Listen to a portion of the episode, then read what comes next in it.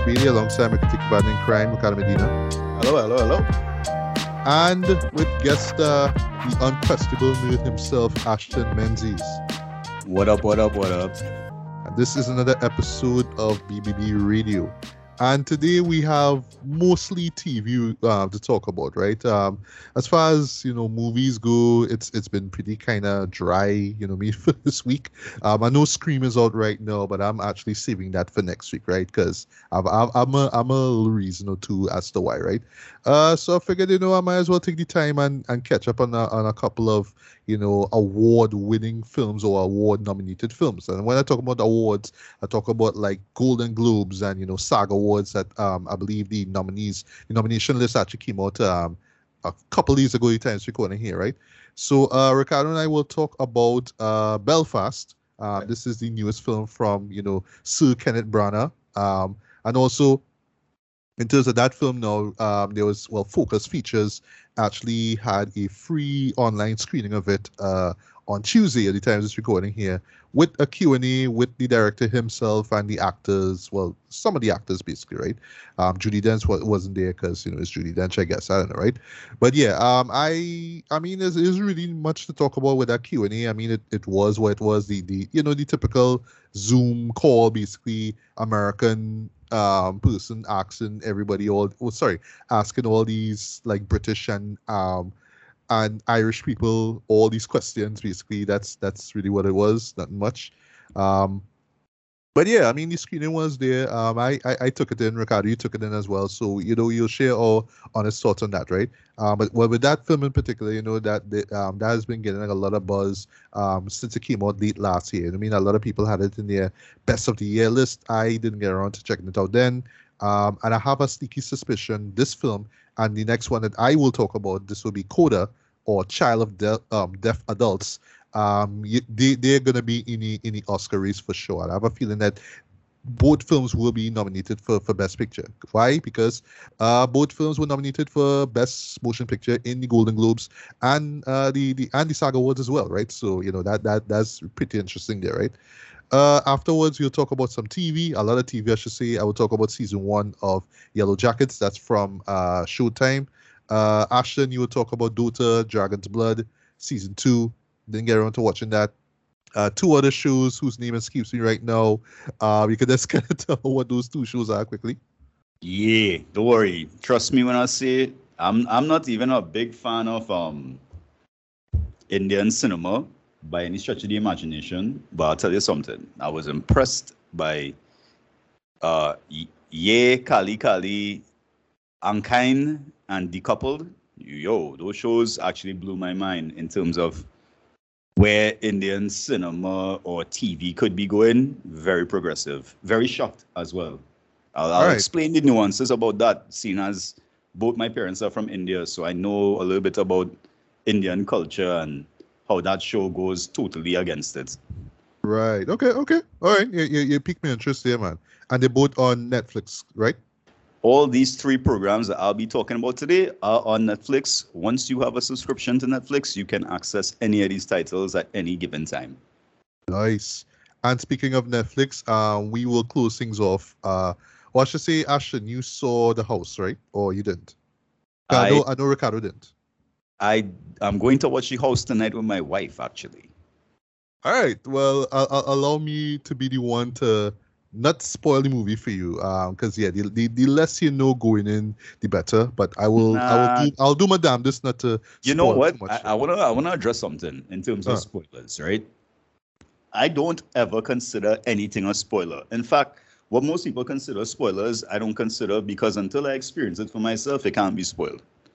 Because everybody experiences things in their own way, like Eternals. Well, well, well, well, you told me say Yeah, that that that. was was- You, I you, read you that that, but I mean, when you talk about MCU Yeah, but- films, right? I mean, Yeah, when they ball out, when they ball out, how about Spider-Man in that movie? I mean, uh, I mean, yeah. you know, Yeah, but look, look at Eternals, right? Everybody crash Eternals so bad and, and trash it to the max. By the time I sit down and watch Eternals on Disney Plus, um, Eternals was a good movie. But I'll be not a spoiler. Like just, like just the dumb hype machine and idiots on the internet who had Yeah. a you know ma- you know hyperbolic everything. Yeah. Uh, all right. So I will. I will. You know. Um. Give a, as spoiler free of a review as as I can about the house, but I really do recommend you know you guys check it out though. Um. You you you'll you'll have you'll you'll have a lot to, to take and you know to to digest with it for sure, right? Uh. But before we begin, man. Um. I will I will sit this one out because I just saw a couple of of uh, of of articles on Facebook and. I don't know, just because of life, I just didn't get around to checking on it. Um, Microsoft and acquisition, well, their acquisition of Activision uh, Blizzard. So, you know, y'all take it away. What's going on? Right. So, well, basically, to put it in, in simple terms, uh, Microsoft bought Activision Blizzard. Um, Activision, the larger company, arguably the, probably the biggest company in, in gaming ever, probably ever. Maybe EA bigger. Um, you could run the numbers on that. Uh, yeah, Microsoft bought them out, and it's and insane, and it's the second biggest acquisition I think ever, um, or biggest ever probably because last time they did how much they bought LinkedIn for, like 38 million I think, and this time they bought it for they bought this for 68 million or close to 70 million, or 69 million I forget the exact number. 69 Uh, million. 69 million, right? Uh, yeah, uh, that's kind of freaking insane, given given the, the context of uh, the gaming industry right now and you know general most um, shenanigans on the internet for one very simple reason, because of Facebook and Meta and what's going on there. Um, so a lot of people was making a joke that how Facebook would buy um, Epic Games now because of Fortnite and how Fortnite is kind of transcending gaming mixed with multimedia online stuff and trying to do a little something better than if anybody didn't remember what Second Life was. Uh, that conceit now. However, this is this might actually happen this time in the case of um, you know Microsoft and what they're doing. Like, dude, Activision is a massive gaming library, though. Like, it's utterly shocking. On top of that, they're really pushing out um, Xbox Pass now. What the Xbox Pass thing is, basically, you could pay, if I remember correctly, you could pay like I think close to two hundred dollars for twenty four months of material, free I material. love Xbox. I love Xbox yeah. Pass. yeah, the best part, the Pass Ultimate, and it's just an insane move. I mean, this is this is the equivalent of firing first in your in your in your nuclear exchange, right? I mean, sixty nine million sixty nine billion dollars is ridiculous, and it just worth mentioning and talking about because it's utterly shocking that this happened at all. I, I was watching on Twitter, was running through Twitter, and somebody, a friend of mine, made a joke that he he was having a fever dream of some of Microsoft buying Activision, and I, I thought it was a joke. I, and then I started scroll down and say, wait, wait, wait, the, the man not joking, like this really happened. Holy shit. Uh, it is very hard to describe how much ramifications this is going to have um, going forward. Well, the main ramification was that Sony's stock plummeted by I think like 20 million or 20 billion, one of those figures. But by 20 yeah, yeah, no, so, Sony, right? Sony in real trouble. Like it's, it's shocking how Sony in trouble because of what going on with this. Now. Like, look, the, the PlayStation still doing good. Still have a lot of stuff. You know, they're not they're not dying and thing, but and it's still it's still the biggest company. But now Microsoft going back up in terms of company size now. Like I think now they're the fourth biggest company in the world, uh, gaming company. I think Tencent is still number one. I think. Uh, I don't consider Tencent as a Chinese company. okay, so- well then that don't really change. I mean, like how, how many of us how many of us play Tencent games? okay, Chinese people are people. we don't play. I it. understand that, They do that. it's not it's not global. It's not global like PlayStation and uh, Microsoft. It's still numbers, dog. like that. yeah, I guess. I you're guess. fooling yourself. Like, like that the future thing. You know? I like saying Awara is not the most popular movie because you know it doesn't show up in Hollywood. Like, yeah, Awara is still the most popular movie statistically. Uh, anyway, Understood. yeah, but anyway, so yeah, it's it's absolutely insane though. Like the raw numbers are were going on here, and I listen. I again, if it wasn't for Facebook and their Meta stuff, now Meta looking completely like complete trash and embarrassing, right? Like it, it just not looking interesting at all. So what I thought they were going to do, typical Microsoft strategy, is you know buy out the actual tech that works and then run that, right? Uh, so but they haven't done it yet. So I was expecting it to happen. But now Microsoft now did what they what they did there is insane. Like where this could go, like the mere fact that Call of Duty and goddamn where it is boy uh Call of Duty, Overwatch. right Wow. and Overwatch in the same yeah. The mere fact that Call of Duty and Overwatch in the same framework and that could actually like overlap. And I mean this is this is this is uh what's the name of that shitty shitty book with the shitty movie that didn't really work out, but it could actually happen. Um, so many. You have to be Ready Player One now. that. Yeah, this is like Ready Player One level bullshit, though. Like it's absolutely insane this going on here, though. Uh, yeah, I just I just think it would mention it. This is this is a real paradigm shape for the future. I don't know. I just my, my two cents on that. All right. So as a owner of an Xbox and a PlayStation, I'll let you know this that PlayStation, PSN, the PlayStation Network is very stingy and very, very greedy with their um, content. Whereas Xbox is pretty much giving it away all the time. I remember when Gears of War 5 had dropped on the Xbox. Once you had Game Pass, you get the game for free. Yeah. Amongst other main titles that were dropping, Yeah. you were getting the games for free once you had Game Pass. So now with X with Microsoft doing this, right? What they've mainly done is expanded their library. But what they've also done is that they have given themselves an opportunity to do one of two things. Either license games out to other companies or make all the games exclusives. Now, think about this if you will. Call of Duty, right? Call of Duty is probably one of the most popular shooters of all time, I'll say. And it's been around very long. But now it's owned by Microsoft. Think Yep. about what would happen if Microsoft was to make this an Xbox exclusive. That I would don't even- I- I- destroy. Yeah, that I would don't. I, destroy these companies out here. yeah, I don't know if it'll that like something like that'll be an Xbox exclusive. I don't know. But again, I don't know predicting what these people would or can't Well, do. Those are, those are already things that are being discussed in the tech world in Yeah, I- terms I- of yeah. um what they'll do and how they're gonna move forward. Because if you have that chip in your in on in your stack, right? You could force PlayStation or you could force Sony to pay any kind of money for that. All right, you know what that, that comes like? That's the parallel to Sony and Disney in terms of Spider-Man.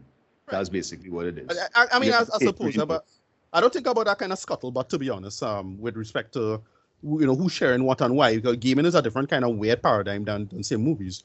But what I'm studying and what I'm concerned with is well, what development going to be like going forward? Um, does anyone know you know what happened when EA bought out Bioware? But what happened? I know what happened when they bought up um when Microsoft No. bought Bethesda, they didn't do shit with them. Well, Bethesda's a different story. But you know, Yeah. this, this has a, has a, pat, a, patholo- a pathology to themselves. But EA what and BioWare not, EA and Bioware? Nah, what tell happened? with- What, what happened with EA and Bioware? Anyone remember? We got Mass Effect 2, and it just blew up the paradigm entirely. Um, Hello? I just want to really want to see what it, what going to be happening with say Diablo or you know the other stuff going forward. Like how you know this, one of the simple facts is that they actually pay the developers really well, and you could get a lot of interesting things going forward. That's another interesting thing uh, I want to see playing out. Anyway, big news. Uh, we can move on. Maybe um, anyway, have anything else to say? Uh, well, I think that's that's it. Let let's let's let's move forward though. But yeah, that that's some pretty interesting um stuff right there for real, man. All right, so let's talk um, about some potential Oscar nominees, right? Uh, so first off, we'll talk about uh, Belfast. This is the newest film from Sir Kenneth Branagh. Um, there was a free online screening that uh, that took place a few days bef- um, before the time this recording here. Um, so you know, both I and Ricardo actually checked it out there, right? Um, I was hearing about this, you know, ever since it was out. You know, what I mean, a lot of people were, you know, calling it um Kenneth's, you know, most personal film and all that kind of stuff, right? Um, and the other thing I know about it is that you know it's shot in black and white, right? So that that's pretty much it, right? Uh, but also before, well, because I want you, Ricardo, to you know do the synopsis and whatnot, right? You know, it was just the the the the talk of you know it being one of the best movies of 2021. Unfortunately, I didn't get around to seeing it then, but Right. you know, it's the uh, it's it's is the idea now, or at least the suspicion, I should say, that um, this, this this movie could be nominated for you know Best Picture at the, at the Academy Awards, Right. and um, some people actually rooted for this movie to win. And Okay. after seeing it, I like, Um. well, I could see, Yeah. but uh, Yeah. but anyway, uh, Ricardo, uh, take it away. What is Belfast about? Right, so let's not let's open in Wikipedia. We can't forget exactly. Yeah, it's a comedy story uh, focusing on um Buddy, um boy in Northern Ireland. He is, you know, Protestant, you know, family during you know all of that drama in Northern Ireland with Protestants and Catholics, and he, you know, he and his you know his granny, you know, basically extended family living in Belfast. I think it's what the late 60s. I forget Yeah, exactly it's what it's time it's um it's 68, Right. 68. Ar- yeah. Right around that time. Well, right. 68, 69 technically, whatever. Right, Yeah. right. Around that time, when when I, Northern, Ireland drama was going down, and yeah, basically it's just you know Protestant and Catholic coming at story that back and forth. Um, I think is you know rousing and and usual drama involving you know well you know if if you rob them Catholics and you rob the English, it's fine. We're not really committing crime and the usual usual drama and pathology. You know, there's a there's a whole great joke about um uh Irish Catholicism. Um, the guy at the the guy at the pass asked the question, you know, are you are you a Catholic or Catholic or sorry, a Catholic or Protestant? And he said he's an atheist. And then he, they asked him, well, Catholic or Protestant atheist, right? That's the level of pathology going down there, right? And that's pretty much it. It's just all the pathologies and history of that whole situation. You know, it's the thing that that got a, a Star Trek episode um cancelled in England, right? You know, it's that. It's just all of okay. Okay. Yeah, that- that- that, that that, that, that, would explain but I'll get to that in my in my review. But yeah, go on. Yeah, yeah, that, that's the whole conceit. It's just these kids and and Kenneth Brother and uh yeah, that's my quick run through of this. I was utterly unimpressed by this. Not bad, just underwhelmed. you, you utterly you see. Okay. Yeah. Okay. it was just underwhelming. Like first things first, the, the use of black the black and white is like it was it, it served no purpose. Like they should have been color because it. Well, well, well know- here's the thing, right? Um, so I I oh, I heard this in a review, right? Um, I don't think it was said in the Q and A, right? Like, I, uh, I, I- I could be wrong, right? But according to Kenneth, I believe that every time he thought about you know those times, because yeah, it is based on you know his childhood, right? His his upbringing in in Belfast, right? He always saw the past in black and white. you know, like I get I get the artistic All right. choices involved because like we see we see like sometimes stuff coming in color like in the movies or you know Mhm. a couple little moments. Like I get it, but like the use of black and white is not you know particularly interesting. Now the movie that it is like immediately come to mind in comparison is Cuarón's Roma, right? Which I thought was excellent. But of that course, yeah. that utilized the black and white um, a lot better, um, in my opinion. And another thing, well, I get it from the perspective of a child, so I suppose everything nicer and, and decent. But I thought some of the like the violence and situations wasn't that interesting. Like again, Roma had a riot sequence that felt like a goddamn riot. This was like eh, there's a bunch of kids, you know, dumping around the place and playing playing games. Like it, Mm. nothing about it felt serious. And again, it's from the perspective of a I get it. It's probably from the perspective of the child, but I none of that artistically is coming true for me. Again, I didn't hate any of this. It's fine, but I was just underwhelmed with most of this, to be honest. And that's that's pretty much it. It's just it was fine. It it's okay. I didn't. Yeah, again, compared to Roma, this was just so underwhelming, and I can't I couldn't get into any of it. But yeah, like I could see why getting nominated because of the, the the source material and who doing it, and but none of it was like sticking to me. Judi Dench was good, like she was good. Like the message is okay and interesting. Again, it's all about you know who, who decide to stay and leave because that, that last little point was there. I do not I do not regret not staying for the Q and A because I didn't care. Um, at that point, 'Cause I was just, I was so I was so bored with it. Like it was like really this this this it. Like I I hate it, but there's the there's the thing that only rating as is a big Oscar Oscar thing. All right, if I say so. Uh, I don't know. Rating seven out of ten. That's fine. I no, I, I thought despite despite your thoughts you'd give it like a five or something. All right. No, no, no. Like it, it's good. It's well made for what it is. It's fine. It prob- everything across the board, but nothing sticks out or stands out to me. And again, it was just noticeable how um forgettable the black the use of black and white was in general. Like they only had a couple interesting shots. Like it had this one cool shot where the movie was in color and reflecting in the grandmother's glasses back at her. So she's watching the movie. I forget it was chitty chitty chitty bang bang or one of the things. Yeah, it, it, it was that film. Right. Yeah. Yeah, and yeah, so it was alright, cool. And then they had some, a couple of contextual references, like, oh, there's an episode of Star Trek going on in the background, Yes. Or- yeah. right. That's what I mentioned. Yeah. or, or something like that. No, um, um, anything else was fine. I suppose good child actors, yeah, but none of it was that interesting because, like, if you know the history between Protestants and Catholics, you didn't see any of that come across in the film. It's like, oh, look how silly religion is because I have a Catholic classmate, but I'm Protestant and she doesn't seem so bad. That's it. like life goes on, and then they move out. Yeah. I didn't get anything from it to be honest. Again, compared to Roma, where you know that was just hitting you with the thing, and I suppose it don't have to be a dark, super dark story, but I don't know. The filmmaking was just.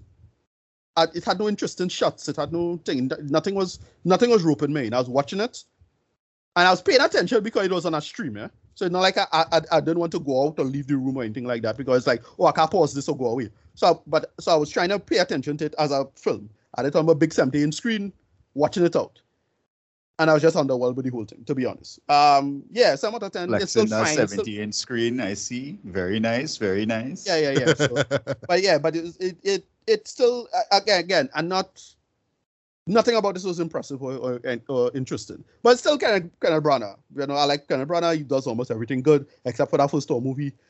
You know, that's about it, right? Moving Yeah. on. And and um, you know, I, I was reminded, you know, today literally that he did um Mary Shelley's Frankenstein, which is a show that um I always remember like avoiding ever since it came out. Yeah, Like yeah, I always just used to hear iffy things about it, right? But yeah, anyway, right? So um for me, right, with, with this movie, right, I could see like like you, I could see why why people praise this, why people appreciate so much and you know, I, I assume probably gonna root for it to win Best Picture, right? Um but here's where I felt this film could have been better, Dred.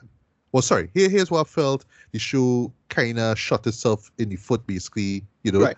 um, the the runtime, boy. It's it's right.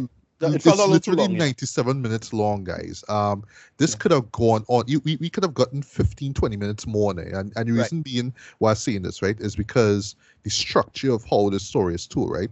Because, yes, it's a coming of age story, right? If, if- you know, with us in Trinidad, we know stories like A Brighter Sun or The Wooing of Beppo Tate or Miguel Street, right? Where they cover a, a, a huge span of time, right? But that's in a novel format, right? This one is trying to give us months of life um you know from the perspective of this kid buddy right? And it does it in such a way that it kind of just it will just show you a moment it will give you enough of it and then it'll cut to the next moment then it'll cut to the next moment right? And structurally i get where they're coming from where it's like it's not so much about oh he's in school and there's this girl that he likes and he you know kind of wrap he doesn't really want to wrap around he doesn't really want to grasp the concept of you know she's she's catholic and he's protestant or whatever no or you know my my my dad's you know uh working in in in england now and this issue with him coming home and you know the wife don't want to speak to him and all that kind of stuff like I, I, I get what they're trying to do in terms of just showing you enough of it like they want to keep the story flowing know? but i felt because of that short runtime that we didn't get enough of it man so it's just like a series of events like just strung Right. together but you don't get enough of it to be like oh you, you- don't really like Yeah, find yourself I- emotionally attached or latched Yeah, I, onto I it couldn't I couldn't care less about what was going on with the father. Like clearly we we seen him stressing out, but like okay. Again, I get I get what they're going for. Like it's everything is from the perspective of the boy. I kind of Right. get it. So Yeah. everything is like, oh well, a little kid don't really get the weight of X, Y, and Z. Or I have this like uh, what I thought was a kind of a funny moment is when he stole what he stole bread or something like that.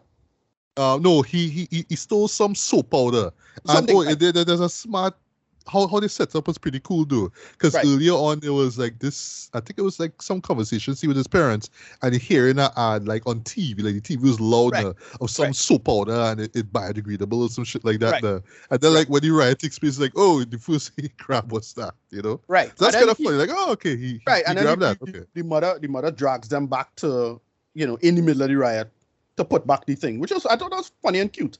But Yeah. again, like if I remember correctly, like yeah, these riots was like way more deadly and you know pathological Right, at times. right. Though. So like I didn't at no point I was like, yeah, it's a joke thing. now. Like Yeah. you, you you'll drag two children into a riot. Like that make any sense? I No. no I don't no no somebody no as- as- it could be a true story, you know, and it really happened. But like, okay, I, really, we don't have any. Yeah, like like like like is is is Buddy's mother that much of a badass to do that? Right. though, you know? Right, but, But, I don't uh, but- sense. It, I get the sense it, it played for a joke, right? And it was a funny joke, but like, really? What? Okay, whatever. I just missing the sense of tone here. Like, I don't know what the tone's supposed to be. Again, the only thing I get in from it is, well, it's from the perspective of a kid.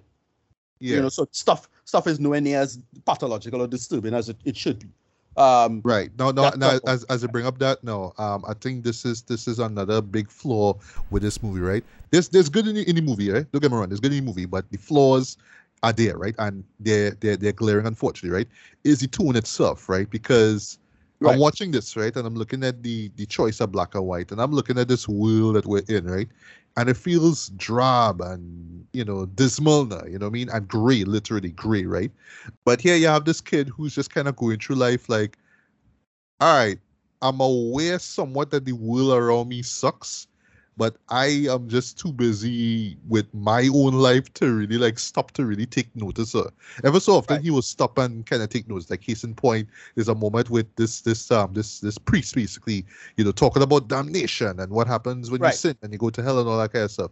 And is it just me or he remind me a lot of the of the Irish um pastor who was in a Clockwork Orange who there was like a similar shot and he's talking about you know that damnation and eternal fire and the Right, way how right. he's looking down at the screen there. But Right, the so way I how thought they treated this was like, yeah, they make him kind of monstrous in a sense. But I was watching that like, this is some Stanley Kubrick type of shit though. Right. But I feel is But, is but that's the thing. I thought I thought it would lean hard into the the religion stuff. Like yeah, I mhm, thought that was that- when that that scene opened. I was like, oh, okay, this is where they're going with. All right, cool. You know, that whole Irish Cat Irish Catholic versus Irish Protestant thing was some seriously pathological business back in the days. You know, you know, especially with with and then finding out, you know, in rel- relatively recent memory about uh, the sex abuse scandal. I thought that is where it was going. Like, you know, it's something like that. Uh that kind of goes away. like, yeah. yeah. Because because I at really first because there was there was literally a moment where he's talking about like he literally draws it out like am I on the right path am I on the path to heaven or am I on the path to hell and he asks his um his older brother about it but like he can't even answer the question and he just kind of like forget about it though you know what I mean Right. but the excuse y'all is that it's a coming of age story you know it's it's t- the passage of time he's thinking about it one day but that doesn't mean he's gonna think about it a month from now I guess that makes sense, but it's a story you're telling us. So it, it's it's like, well, then why have it there in the first place, you know? and then like the the, the, the sub the subversion of uh like the undertone of um Judi Dench character, the grandmother. I thinking, all right, well, the grandmother is this big gangster now, like she was real, real grimy in she days, and you know, she real dread now. Eh, that kind of hinted at, but again, we don't know. Like, it's not interesting. So it's like, Yeah. okay, well, you know, it, it goes nowhere. Again, I don't know. It again, the whole thing is well from a child's perspective. So I'll, again, I'll live it. I give it a pass. But uh, I was just underwhelmed with this overall, uh, as it is. Anyway, that's my last point in it. Yeah, some Right, right, right. So so I'll I'll just run through my points and then I'll get to my rating, right? So yeah, I just felt like the runtime and the you know coming of age structure that or I should say you know um label that they that they slap onto the structure of this film uh was to the detriment of it though because I felt like there was just you know these moments where it's like oh this show could be showing how Buddy's gonna um you know how he's gonna touch on this or address this or understand this. But it's like few and far in between that like case in point that whole religion thing right? Um the you know there, there's the other moment with um with his parents. And you know there's just all this back and forth like oh you're not at home and why you, you need to keep going to to england to Right. work construction and all that kind of stuff now. But you realize it's only like the, near the third act now when the father say all right uh, my boss hooked me up with this place and we moving from belfast in about a month's time. And that's when that's when it's like oh you know what i mean?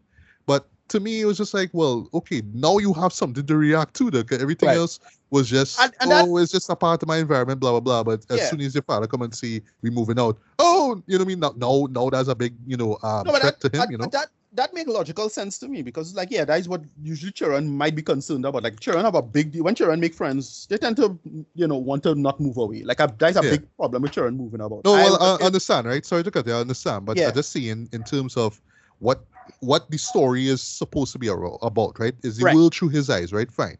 Right. So we see the world through his eyes, blah blah blah blah. All these things going on, blah blah blah blah, right? Nothing. He, there's no threat. There's no. There's no. Um. There's, there's there's nothing that's affecting him at the moment, right? Right. But near the end of the second act, now, when your father come and say, "Hey, we're moving out," that's when it becomes a big deal. Like that Right. should have been like the, the the the big conflict. That's what that's what they're looking for. There was Right. no real conflict until that right, point so, when, when right, father should, that, should have, right, should, that should have been the thing from before.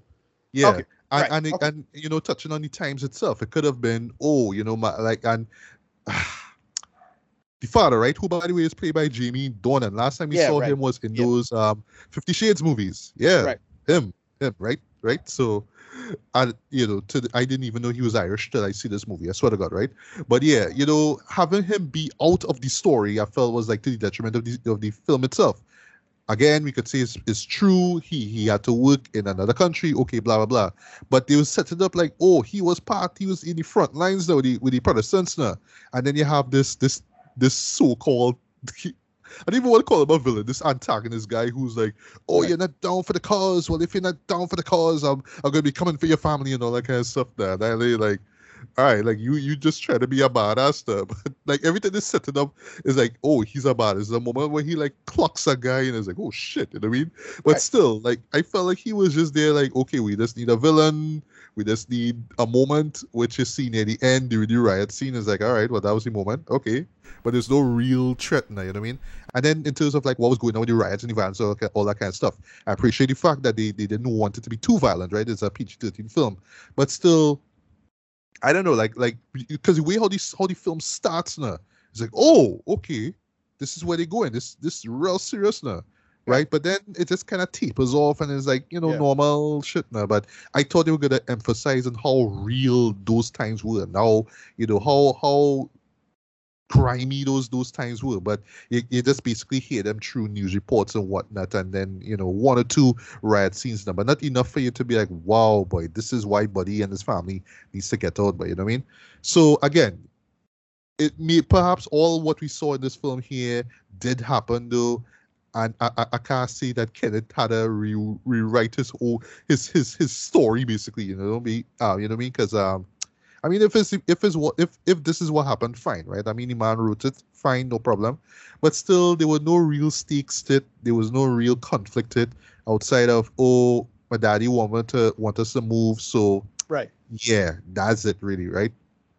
All that being said, though, I spent a lot of time on, on gripes, right? Um, I I actually thought that directing wise, um, Kenneth did, did a decent job, right? Yeah, it's Um, fine. not, yeah. not a stellar job, but a decent job, right? Um, there was there was a there was some really really um stand out. you know, shots. Basically, like there's a moment where um you see the, the, the father standing where he confronts the guy for the first time, and um the, you know from from behind his his back. Basically, I thought like the Freeman that was pretty cool as well. A lot of like drab and gray skies, basically. This film though, like real setting up how this world is, right, and all that kind of stuff. Um, the kid Jude Hall, Jude Hill, sorry. Um, Right. Pretty yeah, good. he, he was he was impressive. He was impressive, right? Yeah. He is precocious. He's he's exactly what you expect from a nine year old kid, right? He's precocious. You know, he he asks a lot of questions, and you could you could kind of understand that. Yeah, he's he's trying to learn a lot about the world around him, right? Uh, I really I really dug the moment where he's talking to his grandparents. Um, I didn't even know. Uh, I had to look close, like, oh shit, um, Judi Dench playing the grandmother. Wow, okay, Right. wow, right.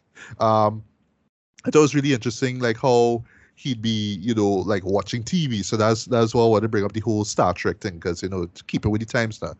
Uh, I, I I I cringe a little bit, but at the same time, I was like, all right, all right, Kenneth, you you you you sneaky bastard, you. You know this was a moment where where where Buddy was reading a Thor comic.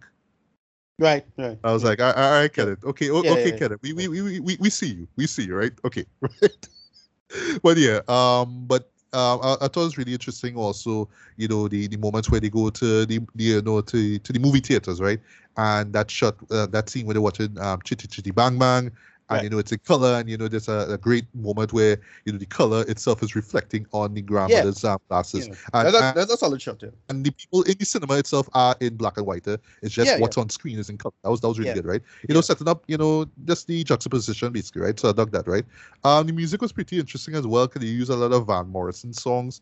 But I am I know nothing about Van Morrison really. I, I Right. know a bit of his songs really. I think. I, I was just kind of weirded out that like all, like nearly all these like actually all these songs in this movie, like all these songs were, were from him though. Like what? Right.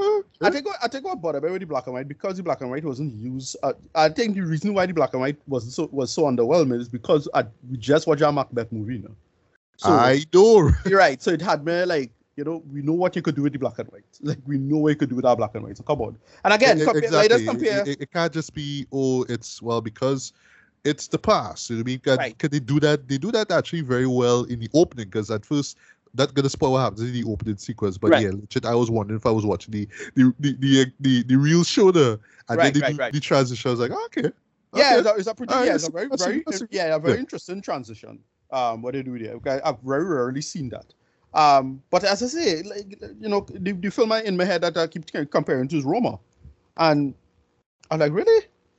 Yeah, Robert, yeah. Robert did this so much better, like as a as a conceit, no? Same True, conceit, true. very similar. and, conceit. and and most importantly though you, you actually cared about the people around the main character because exactly. yes i know we, we supposed to be watching buddy and you know we, we don't want anything bad to happen to buddy right? Right. but just like you the stuff with the mother and father didn't really care for. Just like oh well you know because the man had to work the man had to provide for you. But you know the, the the mom who's played by Caitríona Balfe only digging her horrors because oh we have taxes to pay and blah and you're not home and blah and all that kind of stuff. And you know it, it, just wasn't enough for me now, you know what I mean? And I, I felt like it should have been more about yeah what was really going on with those riots you know? Not all this like family stuff and what's Yeah. crunch and all that kind of stuff. It didn't really rope me that much right?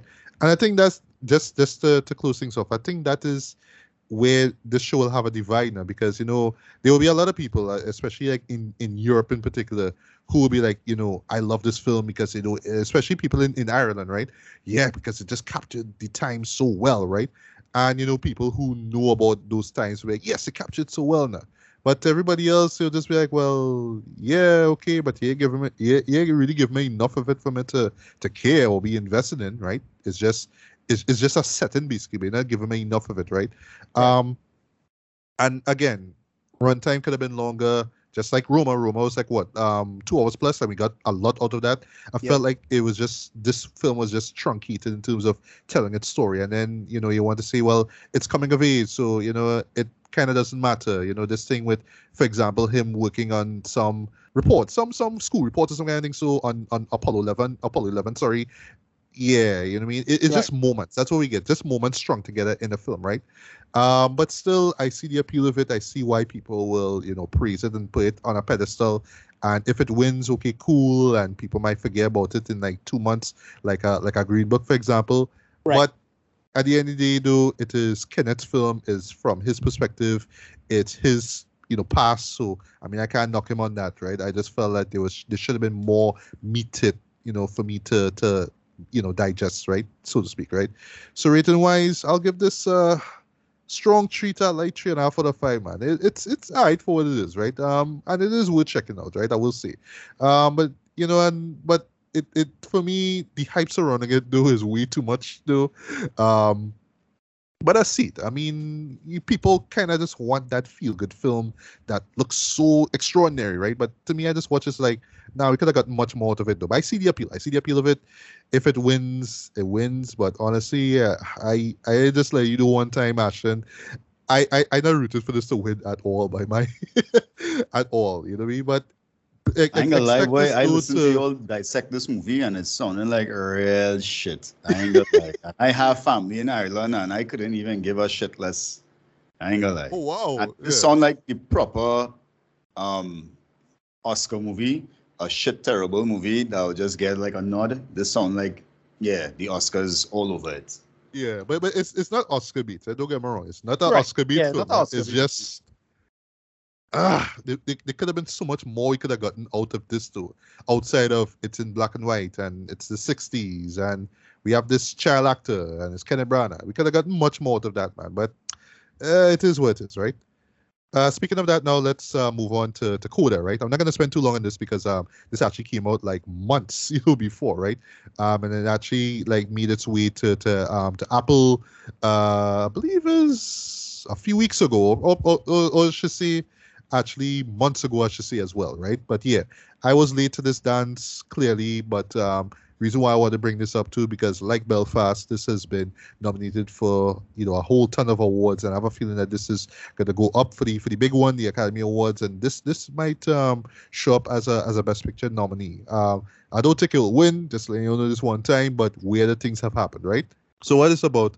Um, it is actually a remake of a French film called well, I'm gonna just see the the, the English title, right?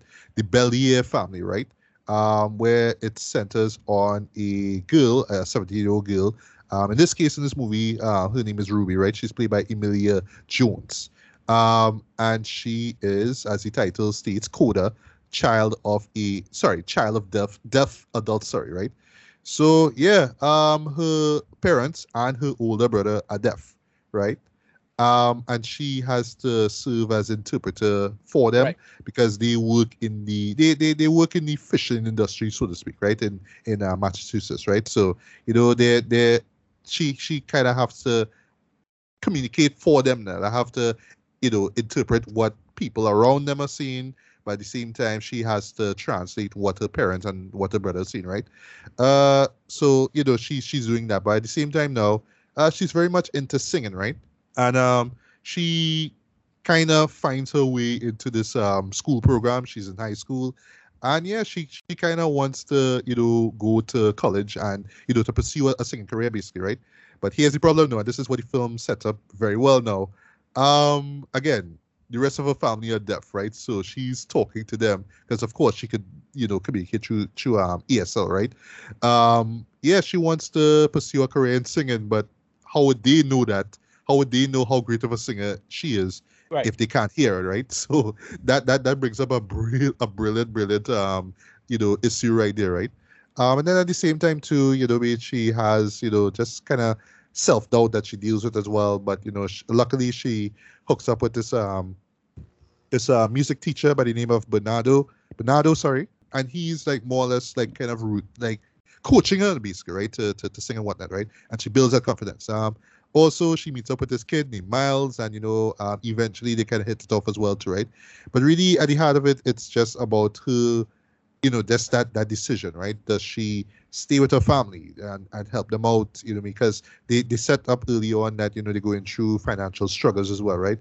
And it's it's going to be even harder for them if there's no one there to basically do that interpretation and translation, right, for them, right?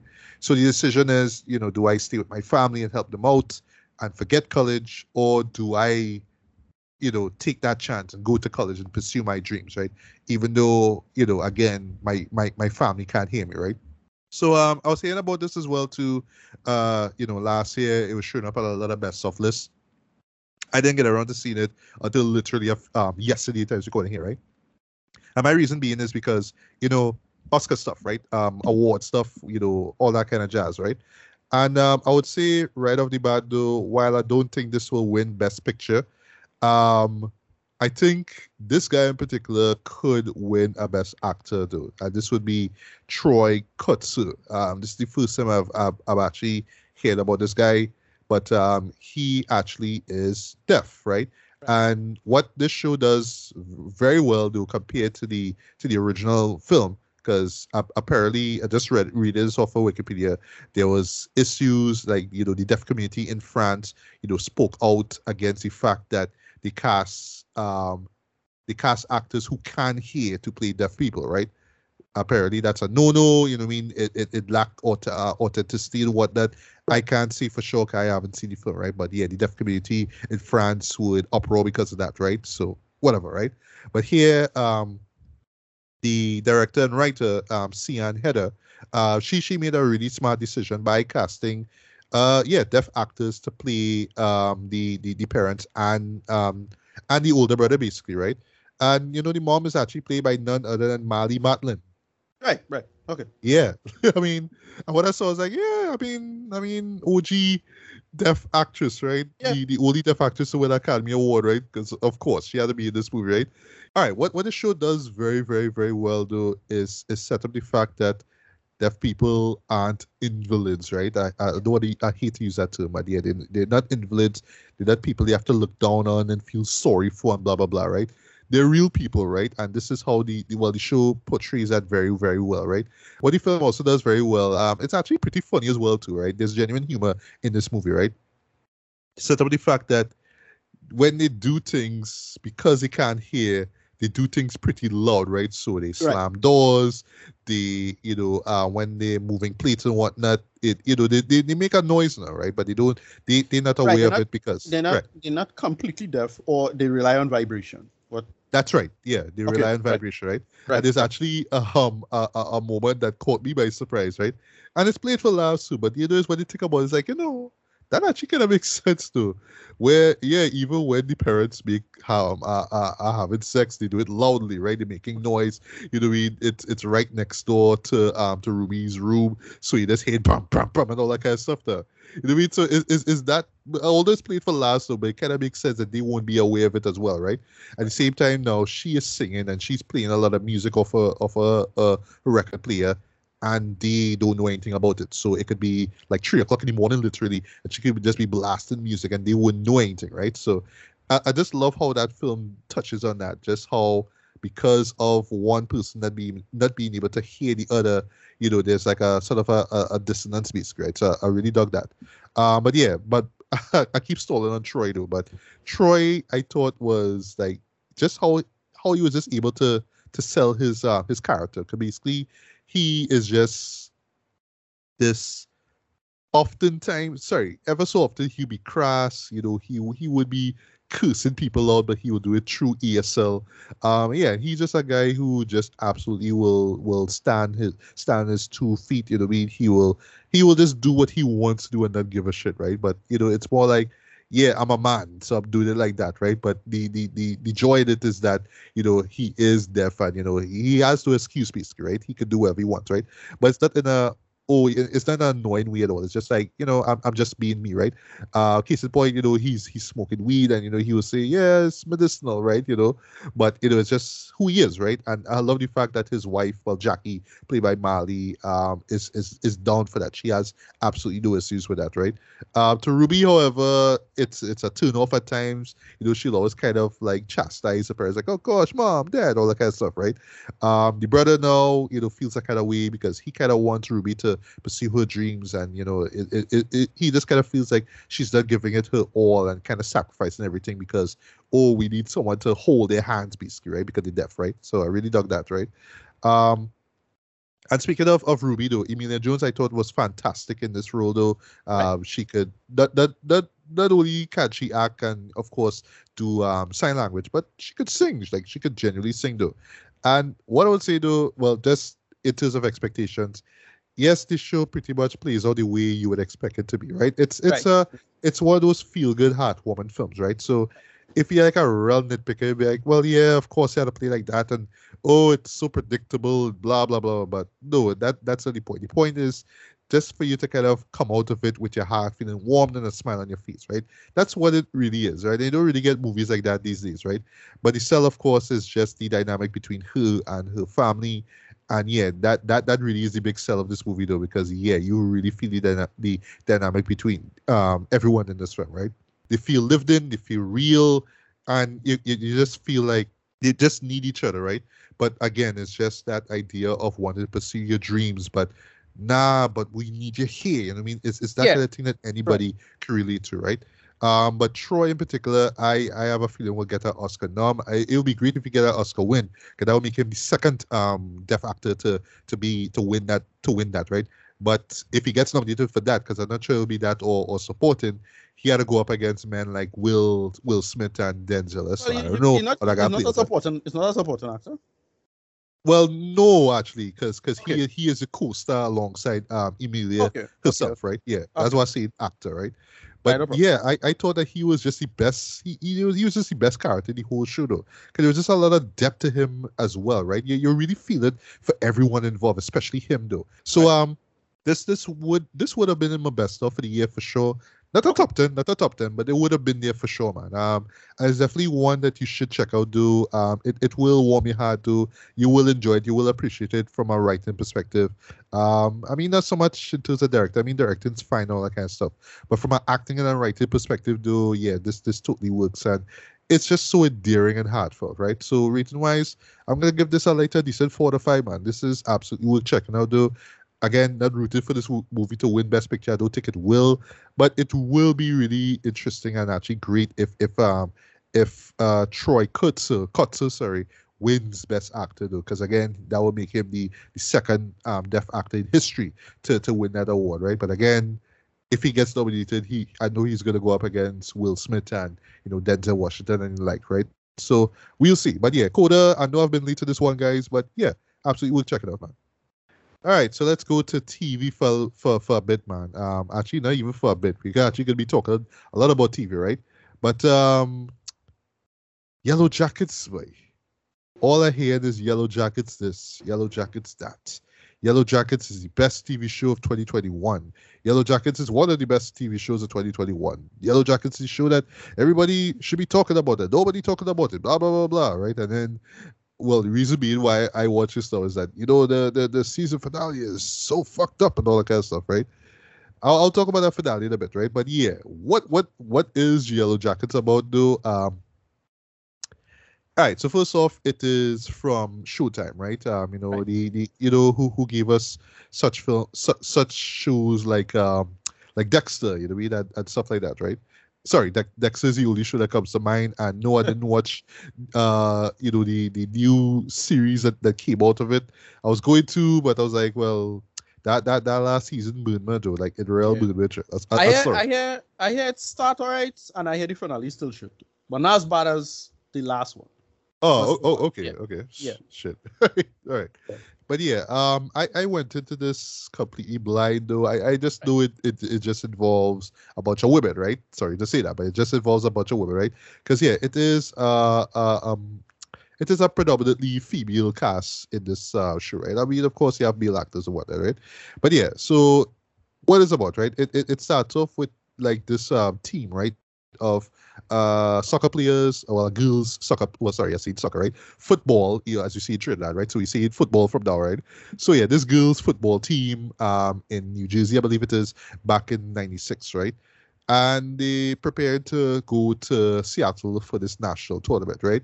So while they're flying there, there is an accident, basically. Well, there's some turbulence, basically, and the plane crashes into this forested areas that really establish where it is, right? Um, where where where they where where they've landed, basically, right? And afterwards, though, well, what we've we learned basically, because what happens is that you see um a select few of the survivors. Slight spoiler, I mean, obviously, right? Yeah, a few of the survivors now um actually living um living roughly normal mundane lives in 2021 right? Because yeah that's where the show keeps zeroing back to right? So we kind of see how the lives are at the moment right? But it's hinted and it's shown and kind of suggested a lot that the events or I should say the 19 months that they were they were stranded right um affected their lives in like really dark and twisted ways right but then in you know true tv form um fashion it kind of led also to that some people were kind of messed up from the from the word go from the very beginning before they even um got on on board that plane to begin with right so the show just keeps kind of cutting back and forth between where they were stranded in the forest, um, them having to learn how to survive, having to learn, well, learning how to hunt. Um, they actually find an abandoned cabin and they stay there basically. Um, and slight spoiler again, there's some lordly Flies kind of stuff going on. So, and, and, and what the show really sets up very well, though, is that there's been a lot of weird shit that took place. So, when I say weird, I mean like bordering on supernatural type shit, though, right? Twin Peaks, And- Twin Peaks type thing, or what going on with it? Yeah, you know, it, it, in a way, it is like Right. like like Twin Peaks, though, where there is some kind of threat, some kind of demonic presence, but it's never said what it is or where it come from or the what's going on there. Yeah, not but clear. Right? some, yeah, it's, it's not clear at all, right? But there is something dark and demonic going on behind the scenes, right? But it's also some Lord of the Flies stuff going on here, where you know one person wants to assume dominance, and you know there's there's a lot of infighting between the um between the the, the survivors as well, right? Um, so we've seen all that going on as well, and it's just one weird um situation after the next, right?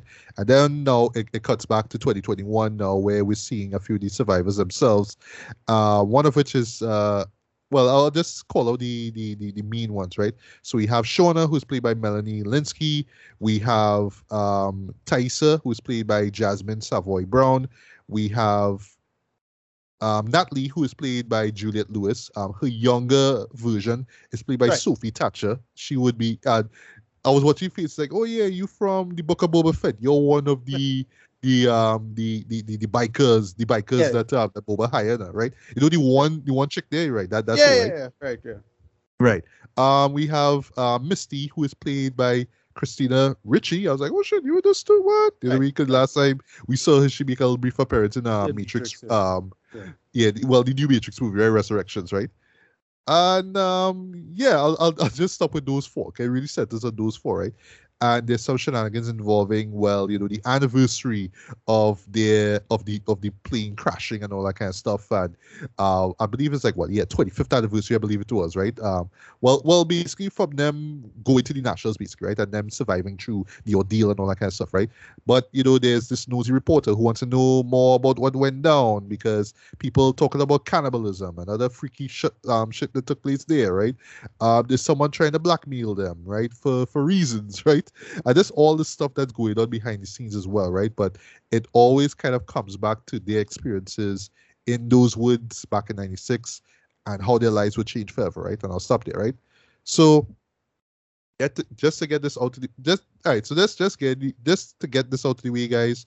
Um, I know that there is a, a Yellow Jackets bandwagon for this. I know there's a hype train for this too. I could understand. I totally understand why there is one, but um, honestly, I am not part of that hype train though. Like it is. Right. Don't get me wrong. It is a really, really great way, show. Don't no, but the way, the What? way people talking about it, I, you know, I was thinking of Ted Lasso level of dreadness now. yeah. Nah. Yeah, but but yeah, it's it's, it's not that, guys. It's it's not that, right? What I will say though is that it is a solid first season, right? Because you got to keep that in mind. This is the first season, right?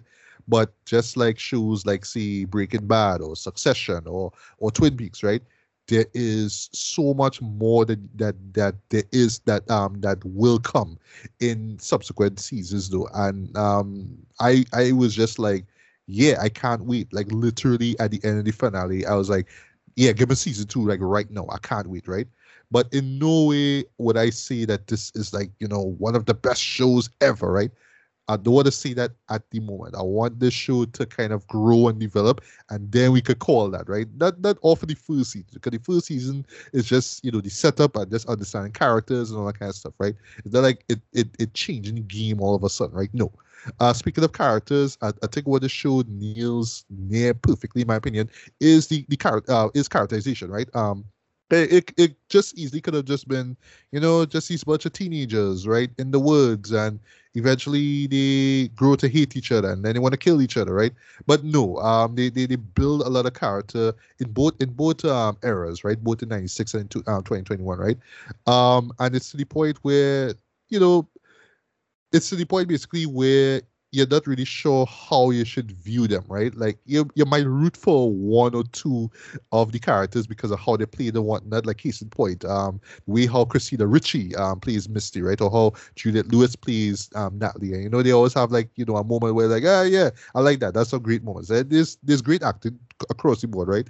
Uh, Melanie Lynskey in particular. This is the one that a lot of people are going to be um zeroing in on because yeah, the, the the story pretty much centers on her and her situation, right? I don't want to spoil anything beyond that, right? And you know, if if if if you want to see who is the MVP in this, it's her, because yeah, she Right. she just she just she she kills it throughout. She's she's very believable, right? But at the same time, they they, they are they, they aren't perfect, right? They, they they are very very very flawed. They do some they, they are inept at times. Sometimes you might kind of wonder like, why would you do some dumb shit like that, though? But given the situation, what it is, because it, it it's always like in the 2021 scenario, it's always about oh, I'm trying to cover my tracks. I don't want to be caught. I'm doing something that nobody should know about and all that kind of stuff, right? So it's always about kind of trying to keep that side of you secret, but it always comes out in these really like inept and yeah, dumb at times, but you know, it's kind of practical, you know, like it's just like, yeah, eventually you would drop the ball here and you know, you, you get make out here, that right? So a lot, a lot, a lot of moments like that, especially with uh with uh her character, right? With Melanie's character, right? But um really the sell of course is the stuff in 96 and what went on there right? Because like the opening sequence alone they hint at something so incredibly dark and messed up right? I don't want to say what it is right? And you're there like thinking okay well the show is eventually well the, in this season i should say eventually gonna tell you how it all started right? And they kind of do but they do they just kind of give you bits of information so it always leaves you guessing though right But for me, I felt like at times they just relied on that technique too much, right? It's not a mystery box show, fortunately, right? It's not a mystery box show. Right. I know, Ricardo, you're not a fan of that, right? But I it's, yeah. it's not that. It's not that, right? You, you, you, kind of know what's going on. You, you, you, it, it, it's not like, oh, where are we? And what happened to the plane? And, you know, uh, why Right, this? right. Why that? No, no, no. It's just the stuff that's left in the open is just what what caused, you know, certain people to be rescued and other people to not be rescued, right? Right. And it hints at a lot of stuff. If you're familiar with survival horror, you kind of know what you can expect from it, right? And speaking of survival horror, yes, there's there's there's bits of horror elements in this as well too, right? Uh, which which which works for me. I know for some people it might work where it's like, okay, well you had to do this trope. They might feel it might it might rely too much on tropes. Uh, like, okay, we have to do this, we have to do this. All right, been there, seen that. Okay, you're in a cabin. All right, demons. Okay, Evil Dead. You know mean? Like you do the Right. connections now, but. I felt they were more like subtle homages than okay, we have to do this because we kind of had to be a horror, but it's not right. And um, for me, this more kind of falls on say uh, it's more psychological, right, than anything else. It's a drama primarily, right? But you know, you oftentimes have these horrific moments, right? Like, yeah, there's some graphic violence in this, right? But it's not too much of it, right? Like it would just kind of come unexpectedly, right? And always kind of catch you off guard, right? I love that about the show, right? But in no way would I call this a horror show, even though there are some supernatural horror stuff in it. In, in a way, it is like um Twin Peaks, where primarily Twin Peaks is a mystery slash drama, but there, there are some horror elements that show, but in no way is Twin Peaks a horror, right? Um, and just how they set those things up, though, I thought were, were very, it, it just always kept you on edge. It always kept you on edge, right? And um, just oh, because of the character characterization alone, you see the you know just how you see the falls from graces, the basically with you know a majority of the characters here. And, you know, like you there's, what? there's always some kind of there's always something off about everyone. Like everybody, there's something always kind of strange about them, right? I don't want to say what it is, but there's always something kind of off. But it, it always feels like to me like how the, the show feels like, right? It feels like um and I know this is like a familiar thing when it comes to TV shows because they smack dab in this place now, like the place itself, like the environment that they're in, kind of heightened those flaws, heightened those those issues with them, and it just kind of heightened it to the point that their their lives are like forever changing. They're scarred for life, basically, right? But yeah, you see? No, yeah. Um, okay, it was slipping my mind. What what show thematically? It's it remind me of. But um, I was just thinking, it playing with the conceit of the cancel culture premise. Like, oh well, that's what people concerned about. You know, it's a talking point, and you know why why it is you should be. You know, this idea of hiding your past, blah blah blah, because people gonna use it against you. Yeah. That stuff. no? Like that I, again.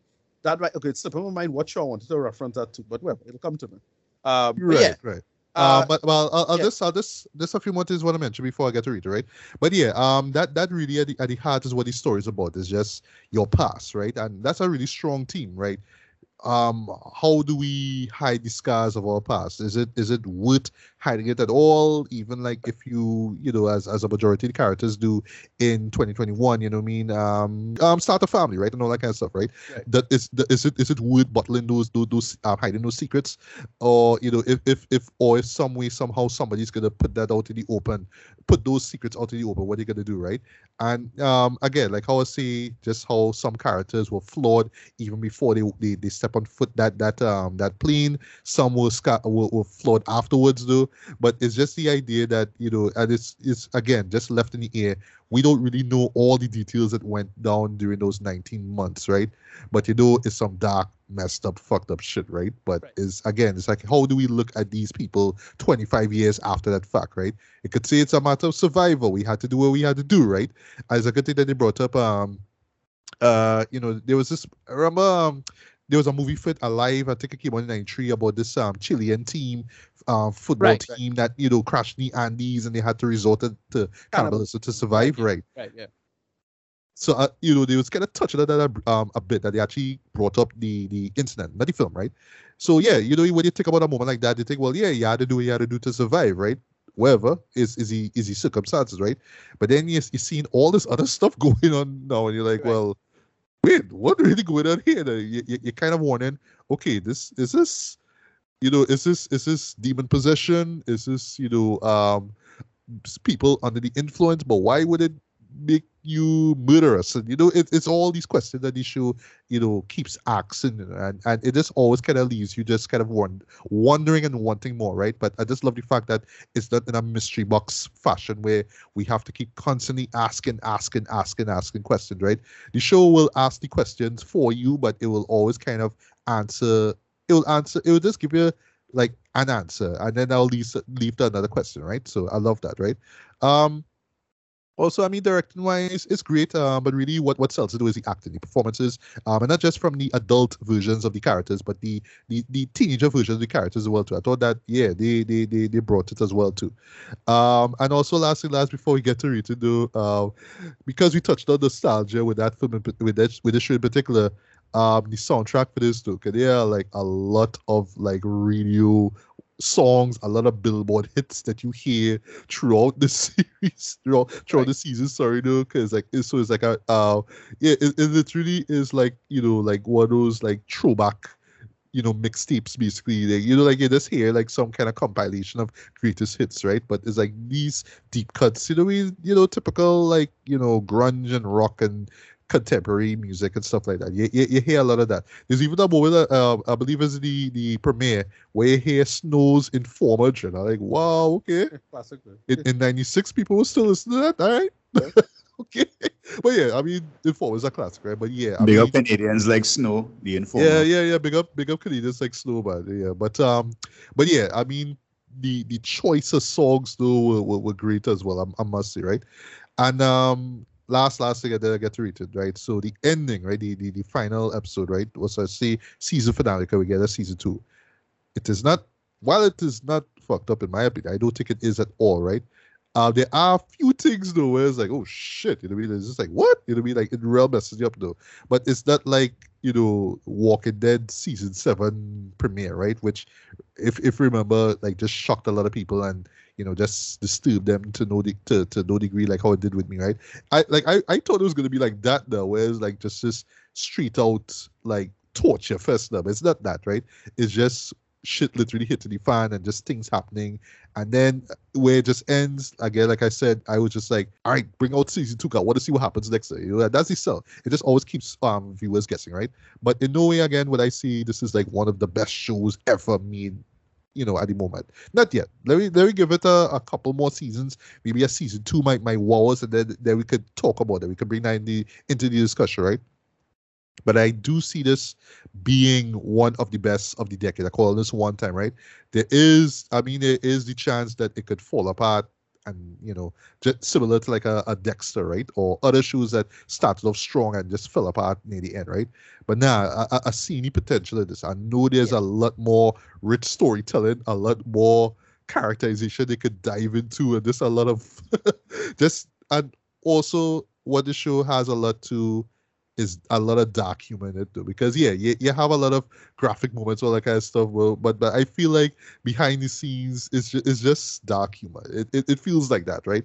Um, I mean, there are times where yeah, you really feel the the the, bre- the the brevity of what's going on, right? But at the same time, there are some moments where it's like, okay, you're you're you're just fucking with us, right?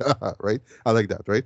So yeah, rated wise, I'm gonna give this. Um, I like a decent four to five. This is season what I'm talking about, right? This is a really, really, really, really good show here. Um, but honestly, I can't see that this is one of the best shows that I've seen. But I know, like, even though this uh, this season wrapped up this year, this uh, I have a feeling that it will show up probably in a lot of best of uh, 2022 lists, right? Um, I know it was showing up in um, best of 2021 for sure, right? But yeah, I mean, I, I, understand why people love it a lot, though. But for me, I just see like it's a first season, right? You, you, you're being introduced to the world for the first time. That have a lot of great things about it, but it's not like the best show ever. No, no, no, no, right? But there's a lot of good in it. I, I, I see the show just, you know, keeping that momentum going and just getting better and better and better, right? Um, but yeah, by all means, give it a watch, man. I, I think I think you all enjoy it, man, for sure. All right, so now we move to Netflix, and um, Ashton, you have three shows ah, to, boy, to this talk is where about. I live. Yeah? Yes, living this- in this Netflix realm of life. Yes, you do. Yes, you do. Right. So yes, uh, take it away. Three Netflix recommendations. Yeah. Alrighty. Hey guys, Unquestionable Nerd here, Ashton. So I'm here to talk about three Netflix programs that I believe are worth your time. Start well. Ooh, the first one is a hot take because it's Dota, and um, if you're Right, know, that would be um Dota Dragon's Blood um season two. season uh, Ricardo two- and I we, we we talked about the first season, liked it, didn't love it. Yeah. It, it it it once again was was feeling like you know, uh, no no disrespect, you know, it's the Castlevania approach to you know um Netflix animated series where we have to be really dark and you know Eurocentric and all that kind of stuff. Uh, you know what I mean? It, it was it was like that. It was like that. But you know, I, I, I, but then again, um, at least in my case, I was I am not familiar with Dota at all, so I just went in blind, and you know, it, it, it just was what it was, right? But I was surprised um, that we got a, a season two, and I actually hear um actually heard great things about um uh season two, man. But yeah, take it away. well, this is the thing with Dota. You know, Dota is based on a video game, right? So- yeah, yeah, we know. Mm. Right. The thing about Dota is that because they're focusing on um, certain character arcs, they can't explore all the different types of species in the world. So they try to sprinkle in a little bit here and there, um, where it doesn't necessarily make the whole world a sense. Now, with this season of Dota, um, Dragon's Blood, following Davion again, and you know, um, Davion is the protagonist. He has bonded with a dragon, and basically, it's weird because it starts off as Davion's story, and then quickly it turns into a female character's story. Right. No, Okay, I thought you were gonna do like last season where they had this this moment solely on the dragons, from Right. the dragons' perspective. Yeah.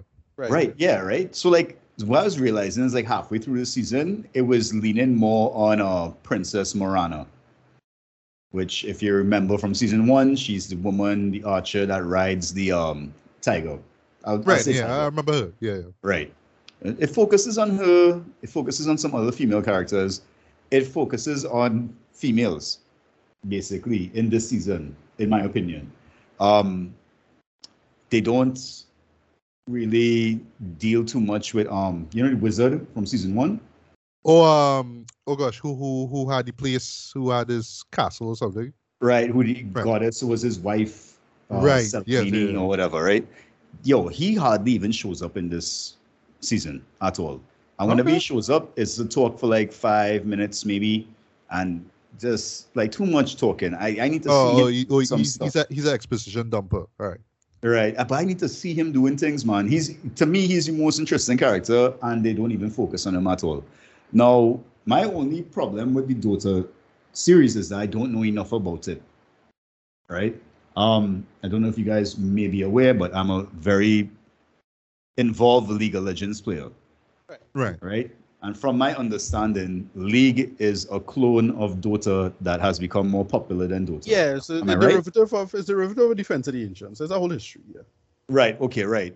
So um, just by playing League a little bit, I do know that there are a lot of characters with a lot of backstory. So I just apply the same to Dota now. There's a lot of Right. characters with a lot of backstory, and it felt at times rushed.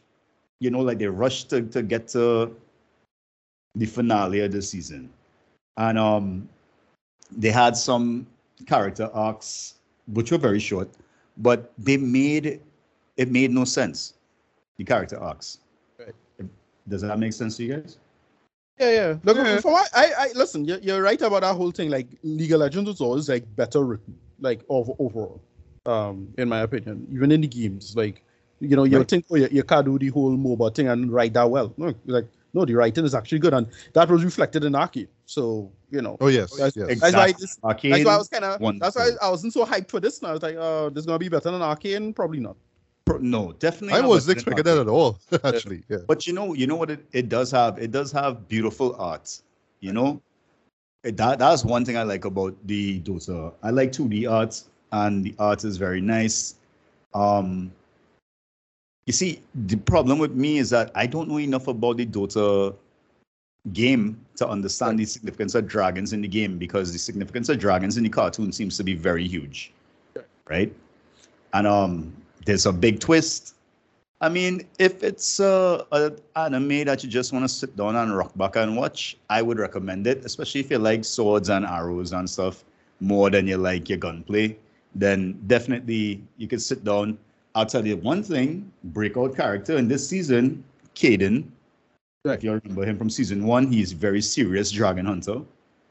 Oh, I I remember. it. Yeah, he was a Yeah, badass too. Yeah, Yo, yeah. we need a Kaden season. Yeah, That's yeah, what yeah, we need. Right, if, right. if they do a whole season about Kaden, Yeah, I'm good. good. And they can do a whole season about Kaden up until the point where he meets Slyrak for the first time, when Slyrak kills everybody except him. That would be good. I think that would be good. But um, if I was to give this a review, I would give it six Dragon Claws out of ten. I think that's fair. You know, uh, the art is the art is saving it. Um, real plot armor for characters, boy. Real plot armor. You'll see if you guys sit down and watch it, you're gonna see plot armor like you've never seen before. But I mean, you know, that's all fun. Also, a major character dies. I won't spoil it, but you guys can you guys can see and see how you mm-hmm. feel about it. That in, Right? that, in itself, that in itself is the spoiler, but whatever. Yeah. Yeah, yeah. but not saying who is it. Now we we, we Yeah. we'll forget about it by the time we watch it, right? Don't for worry. real. Don't worry. Yeah, for real. Yeah, yeah, yeah. Spoilers will exist, dog. You remember? Spoilers do exist. That's all in your For, mind. for, for you, I I I I, I skip school. I just avoid spoilers like the plague, right? But yeah. Yeah, for real. Um, but yeah, um, it, it, it sounds like it, it's a step up from the even the first season because I know there's a lot more to to what it is we got in that season. So um, yeah, I'll give it a look, man. I'll give it a Quick look. recommendation: I recommend you watch season one, then watch back season two, unless your memory on season one is really good. Oh no, no, it, it it it isn't unfortunately, but that's what I normally do. I always like to recap um previous seasons now because remember there's so much so, there's so much shows being thrown at you now. So it's like, all right, I need to know what the story was and how it's flowing now, you know. And that is me on Dota. Now I'm gonna get to the most funnest show I've seen on Netflix in a long time. Decoupled. First things All first. right. That type Decoupled is about Indians uh-huh. from India. All right. Well, what, what type of show is it? So I- I would consider this a family family situation. Yeah. But not a sitcom. Right. How to how to it's like it's comedy, but it's serious and darker. So whatever falls into that category of show will probably fall into this category of show. Right? Um in this in this show decoupled, we're following a couple um, the husband is a famous writer in India, or he has, I'm say famous, but he has some sort of fame, right? And his wife is a is a executive in a company. Now, my parents are from India, so I have a lot of knowledge about Indian culture and background, right? And this show kind of breaks it and modernizes it, right? Where there's a lot of cursing, there's a lot of talking about fucking, you know, um, about um divorce. Right. Yeah. So um, it was kind of strange to see them having a show about it. And the premise of the show is that the writer is getting a show on Netflix. Right, right. Oh, okay. Right. It, it's like So that. he's Ah, okay. pitching, yeah, he's pitching his show ideas to exec on Netflix. But this guy is the tantamount version of an asshole. But you love to see it. You know what I mean? All right. So, for instance, he's sitting down having lunch with two business partners, right? Uh, well, one business partner, I guess his manager, and the Netflix lady. And every time he's about to say something, the waiter comes up and asks him a question. Is everything okay, sir? You want some water, sir? So, I mean, this pisses him off now. And he's like, yo, why is it every time I'm trying to say something important, somebody comes up and interrupts me? So he takes this in, this this problem in, and he goes to the next place. They're having a meeting again. And he's the next waiter does it to him, right? So now this next waiter goes to take people's orders, and he walks up to the waiter while the waiter is taking orders, not on a pad, but by memory, and says, Oh, do you have time? And walks off. So the waiter already lost his lost his train of thought. And he comes back and asks him a next fucked up question, and then he just goes his way. And and just embarrasses the waiter in front of the guest now. and that's the kind of um, attitude he has, right? That he's he's mentally superior than everybody he is around, and that he's smarter than everybody, and everybody's dumb. That's the kind of vibe he gives off, right? Right. Um, I must say it's not your it's not your mom and dad Zee TV special. It's really good. I would recommend. yes, I love it. so you don't have, you don't have any, any where does the camera camera constantly panning and switching, right? No, no, no, no, no. No, no, no. Um, songs, guys. No songs. And, and no intense slow motion scenes of a plate falling for five minutes. Nah, you don't have to do any of that. Um, Oh god. Um just, just, just just slight little story. One of these days I should like do like a like a like a video essay on like just just to find out why this style is was was used in shows like this. Like what like what's the point behind those things there, you know? About what? About m- music in Indian movies? No, like like those stylized moments that you see in Indian soap operas Yeah. so that we laugh at bro, in Trinidad. Laugh at Let, in let me tell you something. That all had to do with culture, boy. Yeah, yeah. It's just, it's just Indians- these weird little things. East, most No, East Indian people love drama and they love dramatic things. So yeah, there's a hype you know, up. filming think that if I show a plate falling from multiple angles for five minutes while somebody's gasping, it's gonna look dramatic. And That's even what- worse when they go for a commercial break and then they come back and they do it again. Yeah, and the plate's so fucking falling. Yeah. But that's basically it, right? Like The one is too basically. Indians love their drama and they want to make it as dramatic and overly to us it seems overly done. To them it's perfect. To them it's exactly what they wanted. They want that level of drama in their shows. But for us, right. it's like this is so much, like this is so extra. Why go through all of this? Yeah, But yeah. C- CNC3 was making a killing showing those shows. Though. Now, now they just running telenovelas, right? So Right. just, Oh, just, yeah. just thought y'all, you just, just thought all you should do. That's all. te- telenovelas are the new um the new Indian movies in my opinion. Yeah, they, yeah, Yeah. yeah, yeah. But they're For going All on but, but, but back to back to the back to Right. decouple. So decoupled. Um, look at look at the relationship of a married couple when you have two distinct personalities trying to trying to stay together for their child, I should say. Right? And trying to hide the fact that they want to get a divorce and call it a decoupling. Hence the name of the show, Decoupled. ah, I'd I say this. I rate this show nine chicken curries out of ten. Right, right. Yeah, yeah, yeah. It's curry curries, lol. chicken. Uh, oh, forgive forgive my Indian self. eh? You know. Curry chicken. Right. Curry chicken. yes. Okay, and, and it's on Netflix, right? So um, on yeah, Netflix, easy access. I'll, I'll give it a look, Easy man. Yeah. Now to my third offering Mm. to everyone involved in this listening. Here we go. Yeh Kaali Kaali Akhain.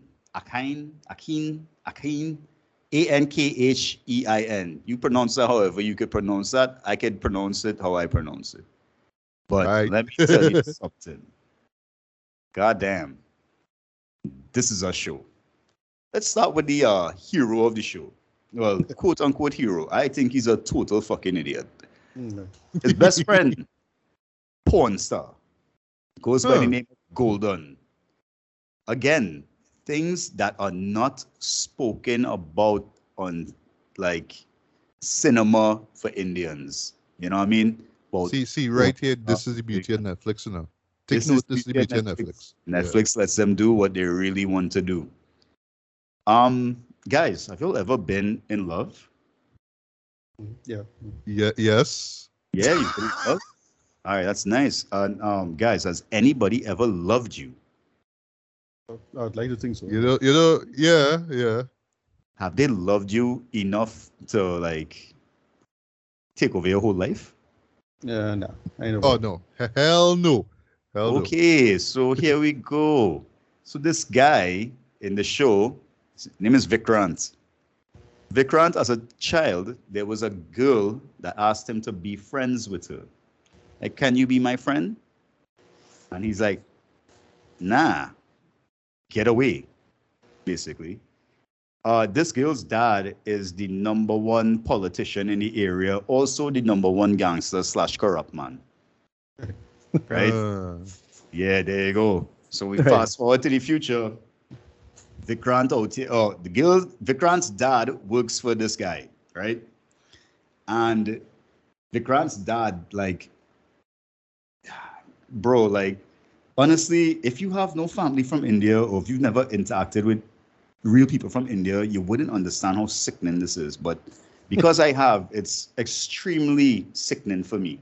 But his dad is a lick ass, kiss ass kind of Right. person, Yeah, right? corrupt. um, loves this corrupt guy, but and turns a blind eye to the corruption, right? For the sake of his forwardness in life, right? La- The last, the last Indian movie I saw on the on the corruption thing was what White Tiger. White Uh, Tiger. Oh yeah, Right. Yeah. from from uh, from last year. Yeah. Uh, but bros, I tell you, I tell you one thing. If you watch this show, you won't be disappointed. I, I promise you all that. But I continue. So this da- the dad is trying to get Vikrant a job. Vikrant don't want to work for this man. Vikrant want to go to New Delhi and become an engineer. He want to do MBA. Bang, bang, bang. He he's supposed to get a job for 35 grand a year. Right. Small money, you know. Yeah. Right. So they over there talking, talking, and then all of a sudden, gangster man get a phone call. Hang up the phone. Okay, I'll give you a hundred thousand dollars a year. You start work today. Forget about Delhi. That's what he tells the youth man. Right. So you know, it's it's sounding good, but the youth man still do what that. He wants to live his own life. Come to find out, what's happening here is that the female is pulling the strings, and she had called her dad All right. So to she get daddy give to this, daddy to to call give this guy, a, j- yeah, to give him a job. so Daryl Dread doesn't- boy. Go ahead. Dread already. Mm. Not to mention that she secretly blocked his job in Delhi, Who is she, unbeknownst to him and anybody else, because they have that kind of power, so they turn him down. She thirsty like Right. that. Yo, let me tell you all something. Strap in for the ride, baby. Because let me tell you, this of show- God Gill vibes going on too. Oh my god, yo, I couldn't. All right, so me and my wife have this little thing that if we're gonna watch a show, we're gonna watch like two episodes and then lock it off and then sleep. Bro, we were almost done in like a day. We were like five episodes deep into this eight episode series. I was like, nah, nah, nah, nah, nah, stop, stop. We gotta stop watching this. but um, I'll tell you all some stuff. Yeah, man, it was happening. It was happening. It's a good show. Nice one. Um, Right, I- I-. Well, well, highly you, you, you, you, you recommend- I highly interest though. I, I need. yeah, I don't want to like I don't want to talk too much about it. I don't want to Yeah, say too much true. about it. I just want to say that little intro I just gave you, and um, yeah, I would love for more people to just go out and try and discover it on their own. You know what I mean? With prompting from us here, but definitely recommend. I give this. Yo, I'm Give it gonna a give. ten. Give it a ten. Give it a ten. Nah, nah. Don't give anything a 10 in life. Because then people will be like, oh, you gave this a 10. You're going to get this 9.8 Nice. Uh, yeah. obsessive Indian girls. it- Very 10 of them. Yeah, you know, the obsessive just Yeah, just stop. just just up to the point of sweat rice, right? They almost sweat rice. You know. roti, this is dirty roti, not sweat rice. You're getting it live. Watch yourself. Yeah. But yeah, that's me. That's your unquestionable nerd. Those are my uh, Rex, Netflix, if you have Uh, it. I, I, I want to see it still. So. Yeah, yeah. Oh, I, But I, anyway, I, so want it- to see these because I wanna- reps, I man. wanna- because the thing is, there are a lot of like interesting like social stuff within there that you could touch on. Like again, White Tiger was like a big highlight for me in the last few years. I didn't expect that to be as good as it was, and it was great in my opinion. I, Uh, promise, I promise you guys this: if you watch this show, y'all are going to be so annoyed by the male character and Oh, realize that he is extremely selfish yeah, well, and, and dumb. Alright. yeah, that's the drop. That's the normal thing with, with characters like that. Yo, oh But yeah, my yeah. So God. I wanted, I, I like that aspect of it. It's like, yeah, she she clearly could pull strings and manipulate him. That is interesting. You could do that. Like, so I want to hear, you know, I want to really see the proper context of this. I'll give it a chance. yeah, I kept telling my wife, um, she's sweet. I don't understand the problem. Right. You understand? And, sh- and my wife is like, oh, well, you know, the problem is this and that and blah, blah, blah. I was like, this ought to be some kind of woman problem because as a man, I ain't see no problem here because this girl's sweet and she rich and she holding Yeah. me up in this house and her father gave me a hundred thousand a year to Yeah. do nothing. Yeah, I good. yeah. You But, think so, um, yeah, but you know, you realize it could be a, a but- problem later on. Yeah, yeah. The price Yeah. too high. The price Yeah, too yeah. high. I see, see, see. alright, I, I, I'll give it that- that. I'll give it that chance. If it's Yeah. funny, I'll make it work. Well, it, the, show, the show funny. Like, is it funny? Is, is, is it dark co- comedy or Right, right. The kind of like like thriller? I, I- I would say that there's funny parts, but it's not meant to be okay, funny. okay, okay, It's not a meant. It's not even meant to be a thriller. It's just a show happening. Right. Okay. No problem. I guess. I guess it, we have to maybe a maybe a dramedy. Right. Okay. Right. Yeah, th- thanks for your recommendations, um, Ashton. Um, we'll check them out, and, and who knows, who knows, just seeing it, who knows, um, um, especially that last one might might show up in a in a best of, Right. might, perhaps, you'll see. It might. It might. It might get an honorable mention for the least. Okay, yeah. but yeah, yeah, definitely do. You will check those out, right? So, so thanks so much, right? And uh, sticking with uh, Netflix one more time, um, I will close things off with a review of The House, right? Um, I was just okay. So how I how I stumbled on The House, right? Just talking quickly, right? Um, you know, as as I usually do, just just pull up. Oh, what's coming to Netflix in twenty? Um, sorry, in each month now, right? So for January, I see this thing called The House, and it's this um stop motion animated film. Like, all right, stop motion. All right, I haven't, I haven't Right. watched, I haven't seen a stop motion, you know, anything in, in a long while, right? A hot minute, yeah. So A hot was the minute, last right? one. I love dogs for me. I know, right? I love dogs, Yeah. right? And, and the Yeah. good thing you bring up, though, uh, Wes Anderson, right? Because the, the best way to sum up this movie, though, because yeah, it is a movie actually, right? It's a it's a um, anthology. It's uh, three stories being told, right? It's like Wes Anderson beats David Lynch. Or another way I can describe it is if Wes Anderson made a, a, a- stop motion film for David Lynch, Right. this would be kind of shit that he would love. He would love. Okay. every second of this, though, right? But what it's about, right? It it it's it's centered around a house, right? So the house, a house itself, is the setting for these three stories, right?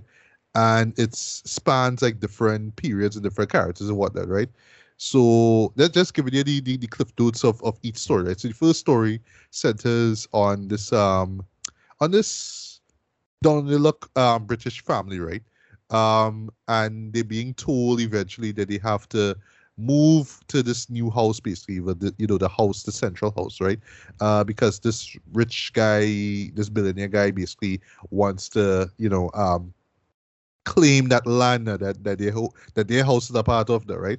So they got the house now, and a lot of weird shit just just start happening, like like some shining level type shit. What I mean shining level, Right. it means like you'll open a door or you'll see a door slightly open and some people inside doing some kind of like weird shit and it's never explained what they're doing or why and you just kind of watch it like hey and like hey right? And there's no explanation behind it right? So it's basically um well husband wife and um their their young girl.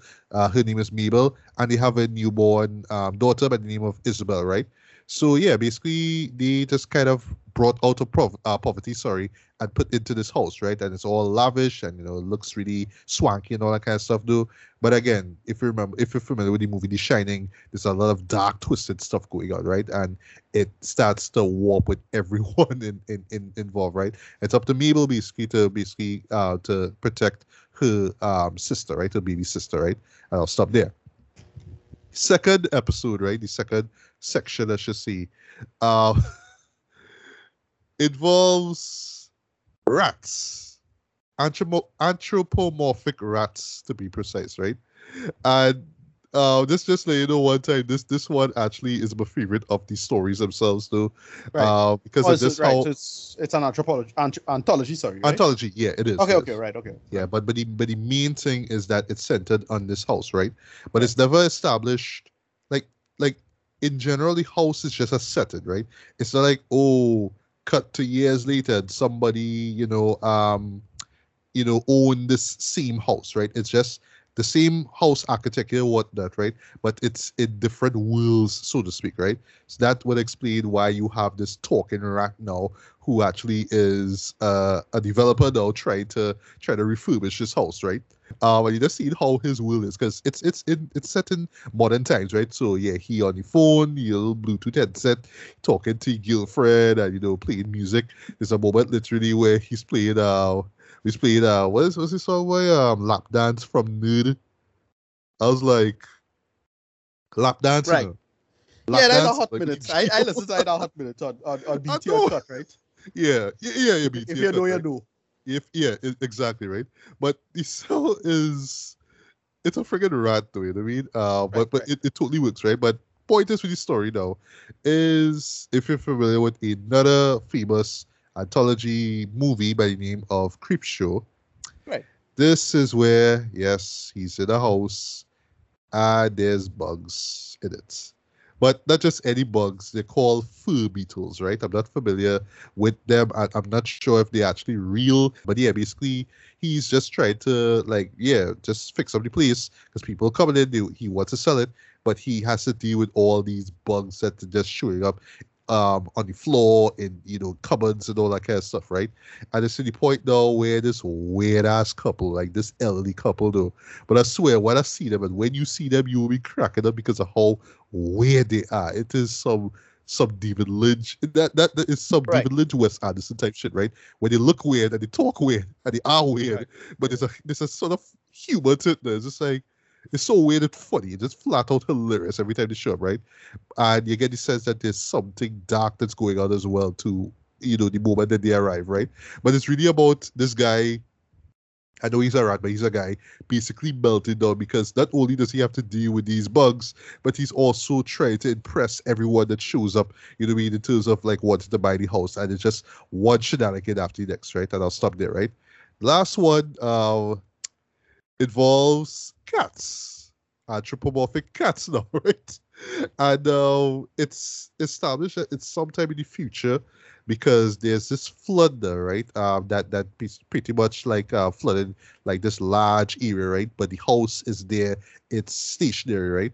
We have the character of Rosa, who pretty much is the is the landlord of this uh, of this place, right? She, she has a few people there, uh, renting out certain rooms, right? And you know, she's just well, it, it's set up that you know there's some issue with the water. Water is is, is uh, coming out as brown, so she's just trying to fix and renovate the place there.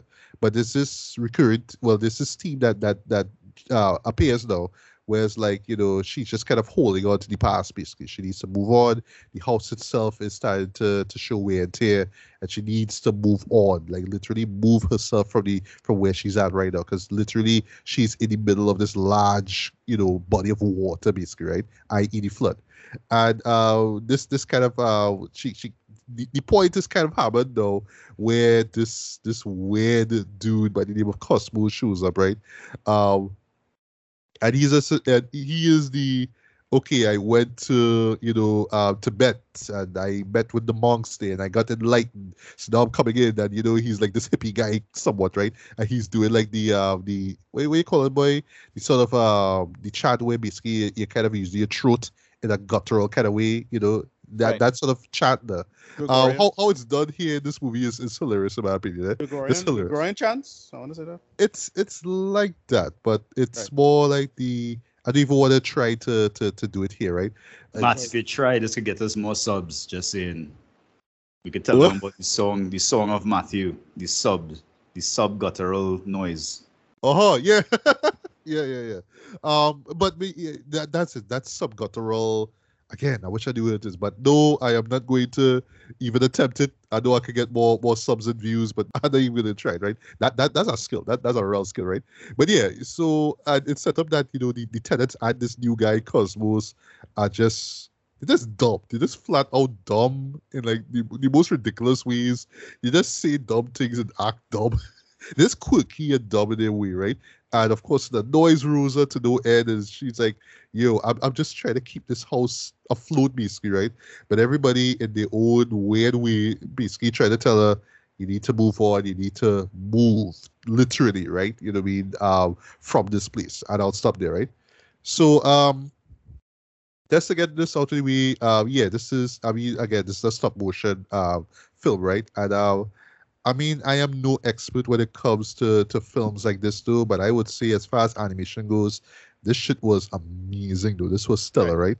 Nice. But it falls within that Wes Anderson route where, uh, especially with the last two episodes where you know it involves animals, right? You know, like uh, like Isle of Dogs in particular, and Fantastic Mr. Fox, where you always have this kind of thing where you always see hairs sticking out from the faces and from the food and whatnot, like on purpose. Though, you know, it, it, it Yeah. always looks kind of kind of off, but it kind of adds to the to the weirdness of the shoulder, right? Where it's Right. always like a hair sticking out. So they do that a lot, right? Um, but yeah, I mean, in terms of just how these characters look, because even even the rat, even the cats themselves, right? They just look weird, right? Like purposefully weird, right? Um, especially that first episode where it's humans, right? Uh, you, you you'll probably see a still of it if you do a Google search if you watch the trailer it, right? But just the faces of these characters though are so goddamn weird, boy. It's it's it's, it's kind of charming in my opinion, right?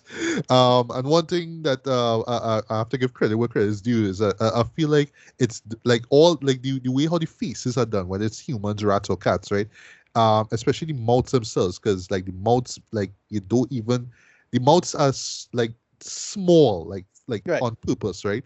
And I feel like it's done because you know you could kind of get away with um improvising certain lines or you know just adding certain inflections in the dialogue.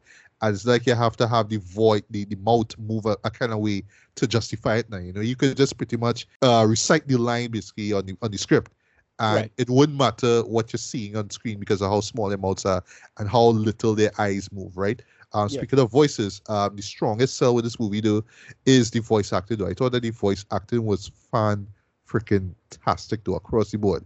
Again, it's British actors, right? But because of how it's not just how authentic the voices are, but how realistic and lifelike lifelike they are.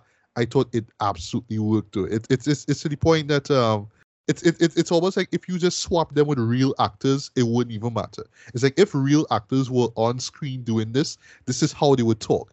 But the sell is, oh, it's these weird looking characters though. But yeah, the voice acting was top notch short though. Just the mere fact that they kept it realistic, this add to the humor, this add to the to the weirdness of the show. And yeah, this show is weird AF boy. Um and you know, you have to give credit to, to, to Netflix for putting out something like this too, because um I I could tell, I could easily tell that this was not meant for theaters at all. Um, the style of it, the stories being told, because it's not like any mind blowing story or something that uh, like like you need to have a popcorn and a drink while you're watching it, right? It's just story, just weird stories for the sake of weird stories, right? But yeah, uh, for for a, a platform like like Netflix to be like, yeah, we're gonna put this out and people are gonna watch this, hopefully. Yeah, I mean, I have to give the credit with uh, credit due, because yeah, this is easily one of the most unique things you will see, um, regardless of genre, regardless of whether it's live action animation. One of the most unique things you'll see, um, I would say this year. You know what I mean? Because this is a 2022 release, right? Um, that being said, though, it's not going to be for everyone. Um, some people might find it to be too weird, uh, weird for the sake of being weird. Um, no purpose to it. Just you know, just oh, we're just having these weird stories, but they don't really add or mean anything, right? But I think they do, and it oh, it really kind of centers on the idea of of how much you treasure a house or what a house means to you. That that really is the the the narrative thread, you know, throughout these three stories, right? Like, what does a house mean to you? You know, I mean, is it where you literally, you know, to, to, to quote the song, where where you where you hang your hat, or is it like a literal structure where you're born into, or you feel some sense of security in, right? I just see all the characters in this story kind of being put through the ringer, but in just this weird, quirky fashion, right? Um, I, I to me, I, I think that the second story is the best though, because again, just seeing that rat and him moving like a human being was just funny to me. Uh, seeing how he was trying to to keep his composure while he's trying to look professional and trying to keep his house the house together while have all these weird bugs about was hilarious to me though. It does go into some like creepy uh actually well not so much the third one, but the first two episodes, yeah, creepy as hell though. Um, Right. especially that first one. That first one was bordering on some some horror yeah, stuff, that, right? that, that, that is, is the kind of weird shading and lighting that's creepy out. And that, that, that um, we call it Coraline, if you remember that. Oh yeah, right, yeah, right, yeah. right. Classic Uh, movie, see. right? Saying Yeah. lighting street, yeah. Yeah, and also speaking of lighting though, yeah, this this show has some great, like excellent lighting though. Um, Yeah, It's nice. really amazing too, because again we talk about stop motion there because um, but you know just knowing where to put the light, just knowing where shadows are gonna be cast or whatnot, right? Um, yeah, I thought it was just like brilliant though. Like it's, it's really is really like top tier um animation though and i actually realized it's like three different directors were involved right so they brought their own specific spin to their stories right but it still feels um it still feels uniform it still feels like it all belongs together you know uh even though it is slightly vary, uh, varying in terms of style and tone and whatnot, right? But yeah, that that second story for me was was my favorite though. Uh, the ending was some straight up existential kind of shit though, and without spoiling anything, right? I, I, I just just want to touch on that that that ending. I just want to say one thing about it, right? What it does in, in a really weird way, but I thought it was it worked though. Um, it's not done for laughs, so but when you think about it, it is kind of funny it's kind of reversing. It's I, I call it reversal, uh, reverse um, evolution. That's right. what it is. The idea of all right, in this world, I'm like this, but in the real world, I'm supposed to be like this, right? I'm supposed to be that way, right? And the end literally just kind of flips it but instead of what you'd expect it to be, though, it turns out to be the actual threat that the guy was trying to get rid of, right? That's that's all I'll say. Other stuff, right? It is so bizarre, but at the same time, it was it's just like, yeah, this this this worked for me, man. But yeah, the end of the day, though, um, it's not gonna be for everyone, right? Um, people will find it to be way too weird, way too bizarre, way too trippy, you know. But to me, like when you're diving deep, though, um, it, it, it it's not like it's telling you a lot or trying to like, um, it's not like some kind of you know insightful like thing about is you know talk about life and you know the bigger picture all that kind of stuff. Is that pure existentialism there? But you could get some existential themes out of it if you if you look carefully, right? right. But I thought for the for the most part there, there's some really entertaining stories though. Um, not the most not the not the, not the most well written stories. I'll, I'll I'll tell you that right off the bat. You're not gonna get stellar story um storytelling or, or, or writing here, but it is an animation, though, close to flawless in my opinion. Um, voice acting close to flawless as well too. Just in terms of just creating these unique worlds, these strange worlds, though.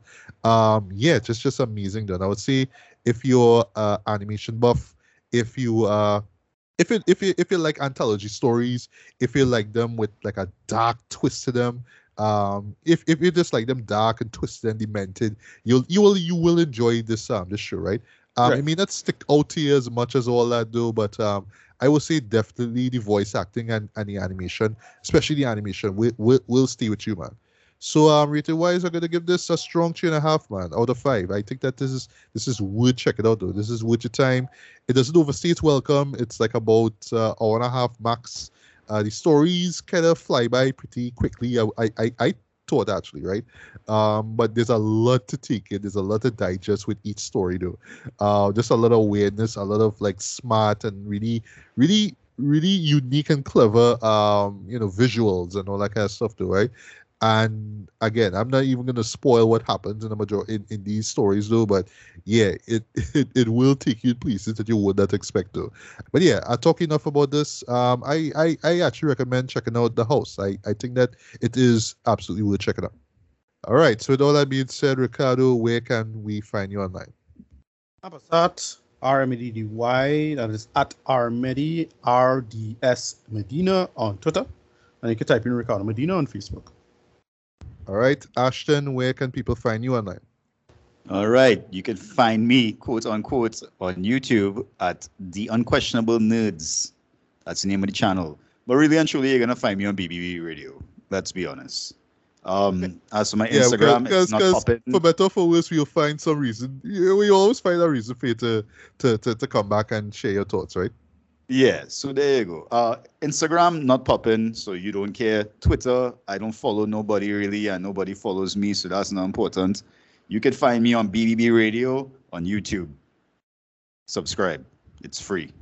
Yes, please subscribe. God damn it! and, and comment. Of, and comment, comment, comment, right? Yeah.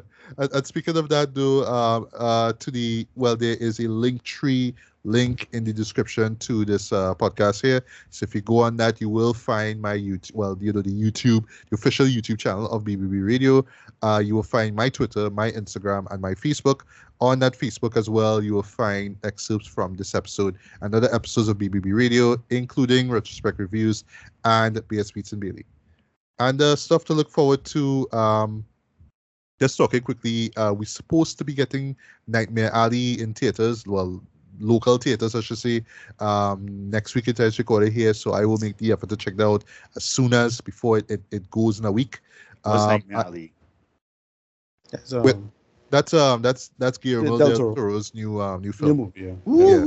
What? I was getting a lot of praise, and I was like, "Why we not getting this in cinema when it came Yeah. out late last year?" Yeah, um, CC CC saw this, right? He saw this last. yeah, because because it was in the Oh, he don't- States, alright, yeah. okay. Right, yeah, right. Yeah, yeah. I didn't get a chance to see it. Yeah. Right, right, right. Um, I will check out Scream. That is uh, that will be Scream Five. Not the biggest Scream fan, like you know. Oh boy, you you're Oh, taking at a one time, for the uh, team uh, there, boy. Look, I, I, I, I, I saw one. I really dig one. Yeah, the Dig two. Everybody Three dig was, one. Yeah, three yeah, the was. first one's a classic. Yeah. Yeah, three. I, I, I, I don't remember three and four. I skipped four, but I hearing a lot of great things about about this new one, so I really want to check that out, man. Also, uh, I'm gonna have my first uh, retrospect review.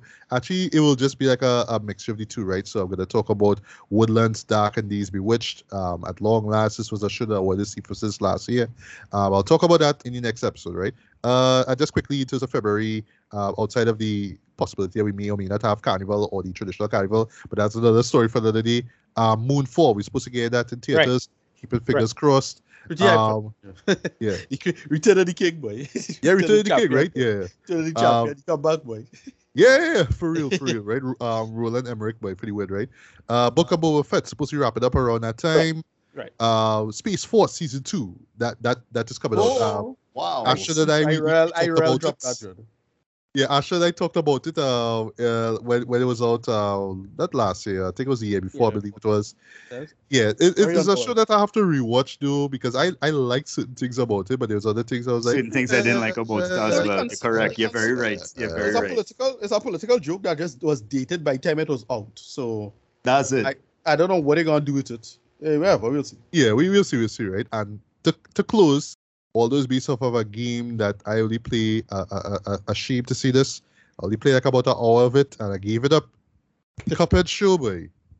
Okay, right. Yeah, I had a couple of coming out. Right. Yeah, I'll, I'll Which watch one? it. Yeah, Cuphead, play, play, Cuphead. yeah, because it's. I mean, oh, Cuphead. Yeah, yeah, I- yeah. yeah, Cuphead show. like, yeah, I, yeah. I, I feel like because okay, so let's quick talk it quick and then we wrap it, right?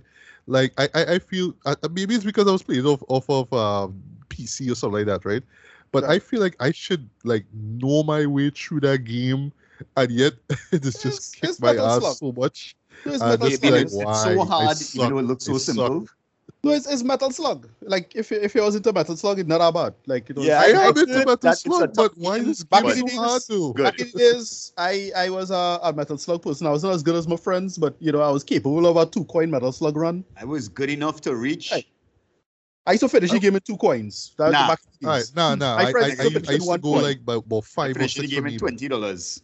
Nah, nah, I, I, nah, nah, I can't waste that much money. But no, I, I was good enough to finish Metal Slug one in two coins. My friends was bet they were they were they, they could have finished it in one coin.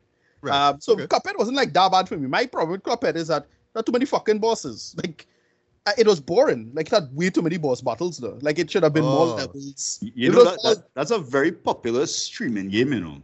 Yeah, no, yeah, a lot of people like it. You know, it's a great game. I love it, but it I just hate the bosses. Too, too many bosses. But the I- DLC is good. I'm back on my Katamari Damacy now because Oh, yeah, Xbox Game Good luck. Plus have it for free. Okay, Right. okay. I Yeah, love but- that. I love that game to my heart. That's, that's a true. Yeah, That- but but it. but point is, we we we getting uh, a series out of this. Right. We were here literally through the grapevine, right? But then they dropped the Yeah. trailer um this week actually. Um, I and I I just curious to see how it's gonna play out because it can't Right. like I understand it's within the context of old school cartoons. I I, I know that's what Cuphead is based on, right? Right. But it's to have a series that is Well, pretty much feeling- selling on trailer- that. Like it's like old school cartoons, y'all. Right. You From gotta the do trailer judging it, it feeling like, you know, in the same vein as, as Ren and Stimpy. Right. Something like that. No, it I feel like like that, but, yeah, it's gonna be but adult. not as dark. Yeah, but not as dark. Not as not as adult and, and ridiculous as that show was. But like again, the feeling is that kind of style of or at least latter latter half of Ren and Stimpy when they started to tone down the animation a little bit and you know, tone down the show for Nickelodeon. Um yeah, it's that. Like again that feeling. Like it's gonna be like a milder version of Nickelodeon Ren and Stimpy. Right, so that I don't know. Listen.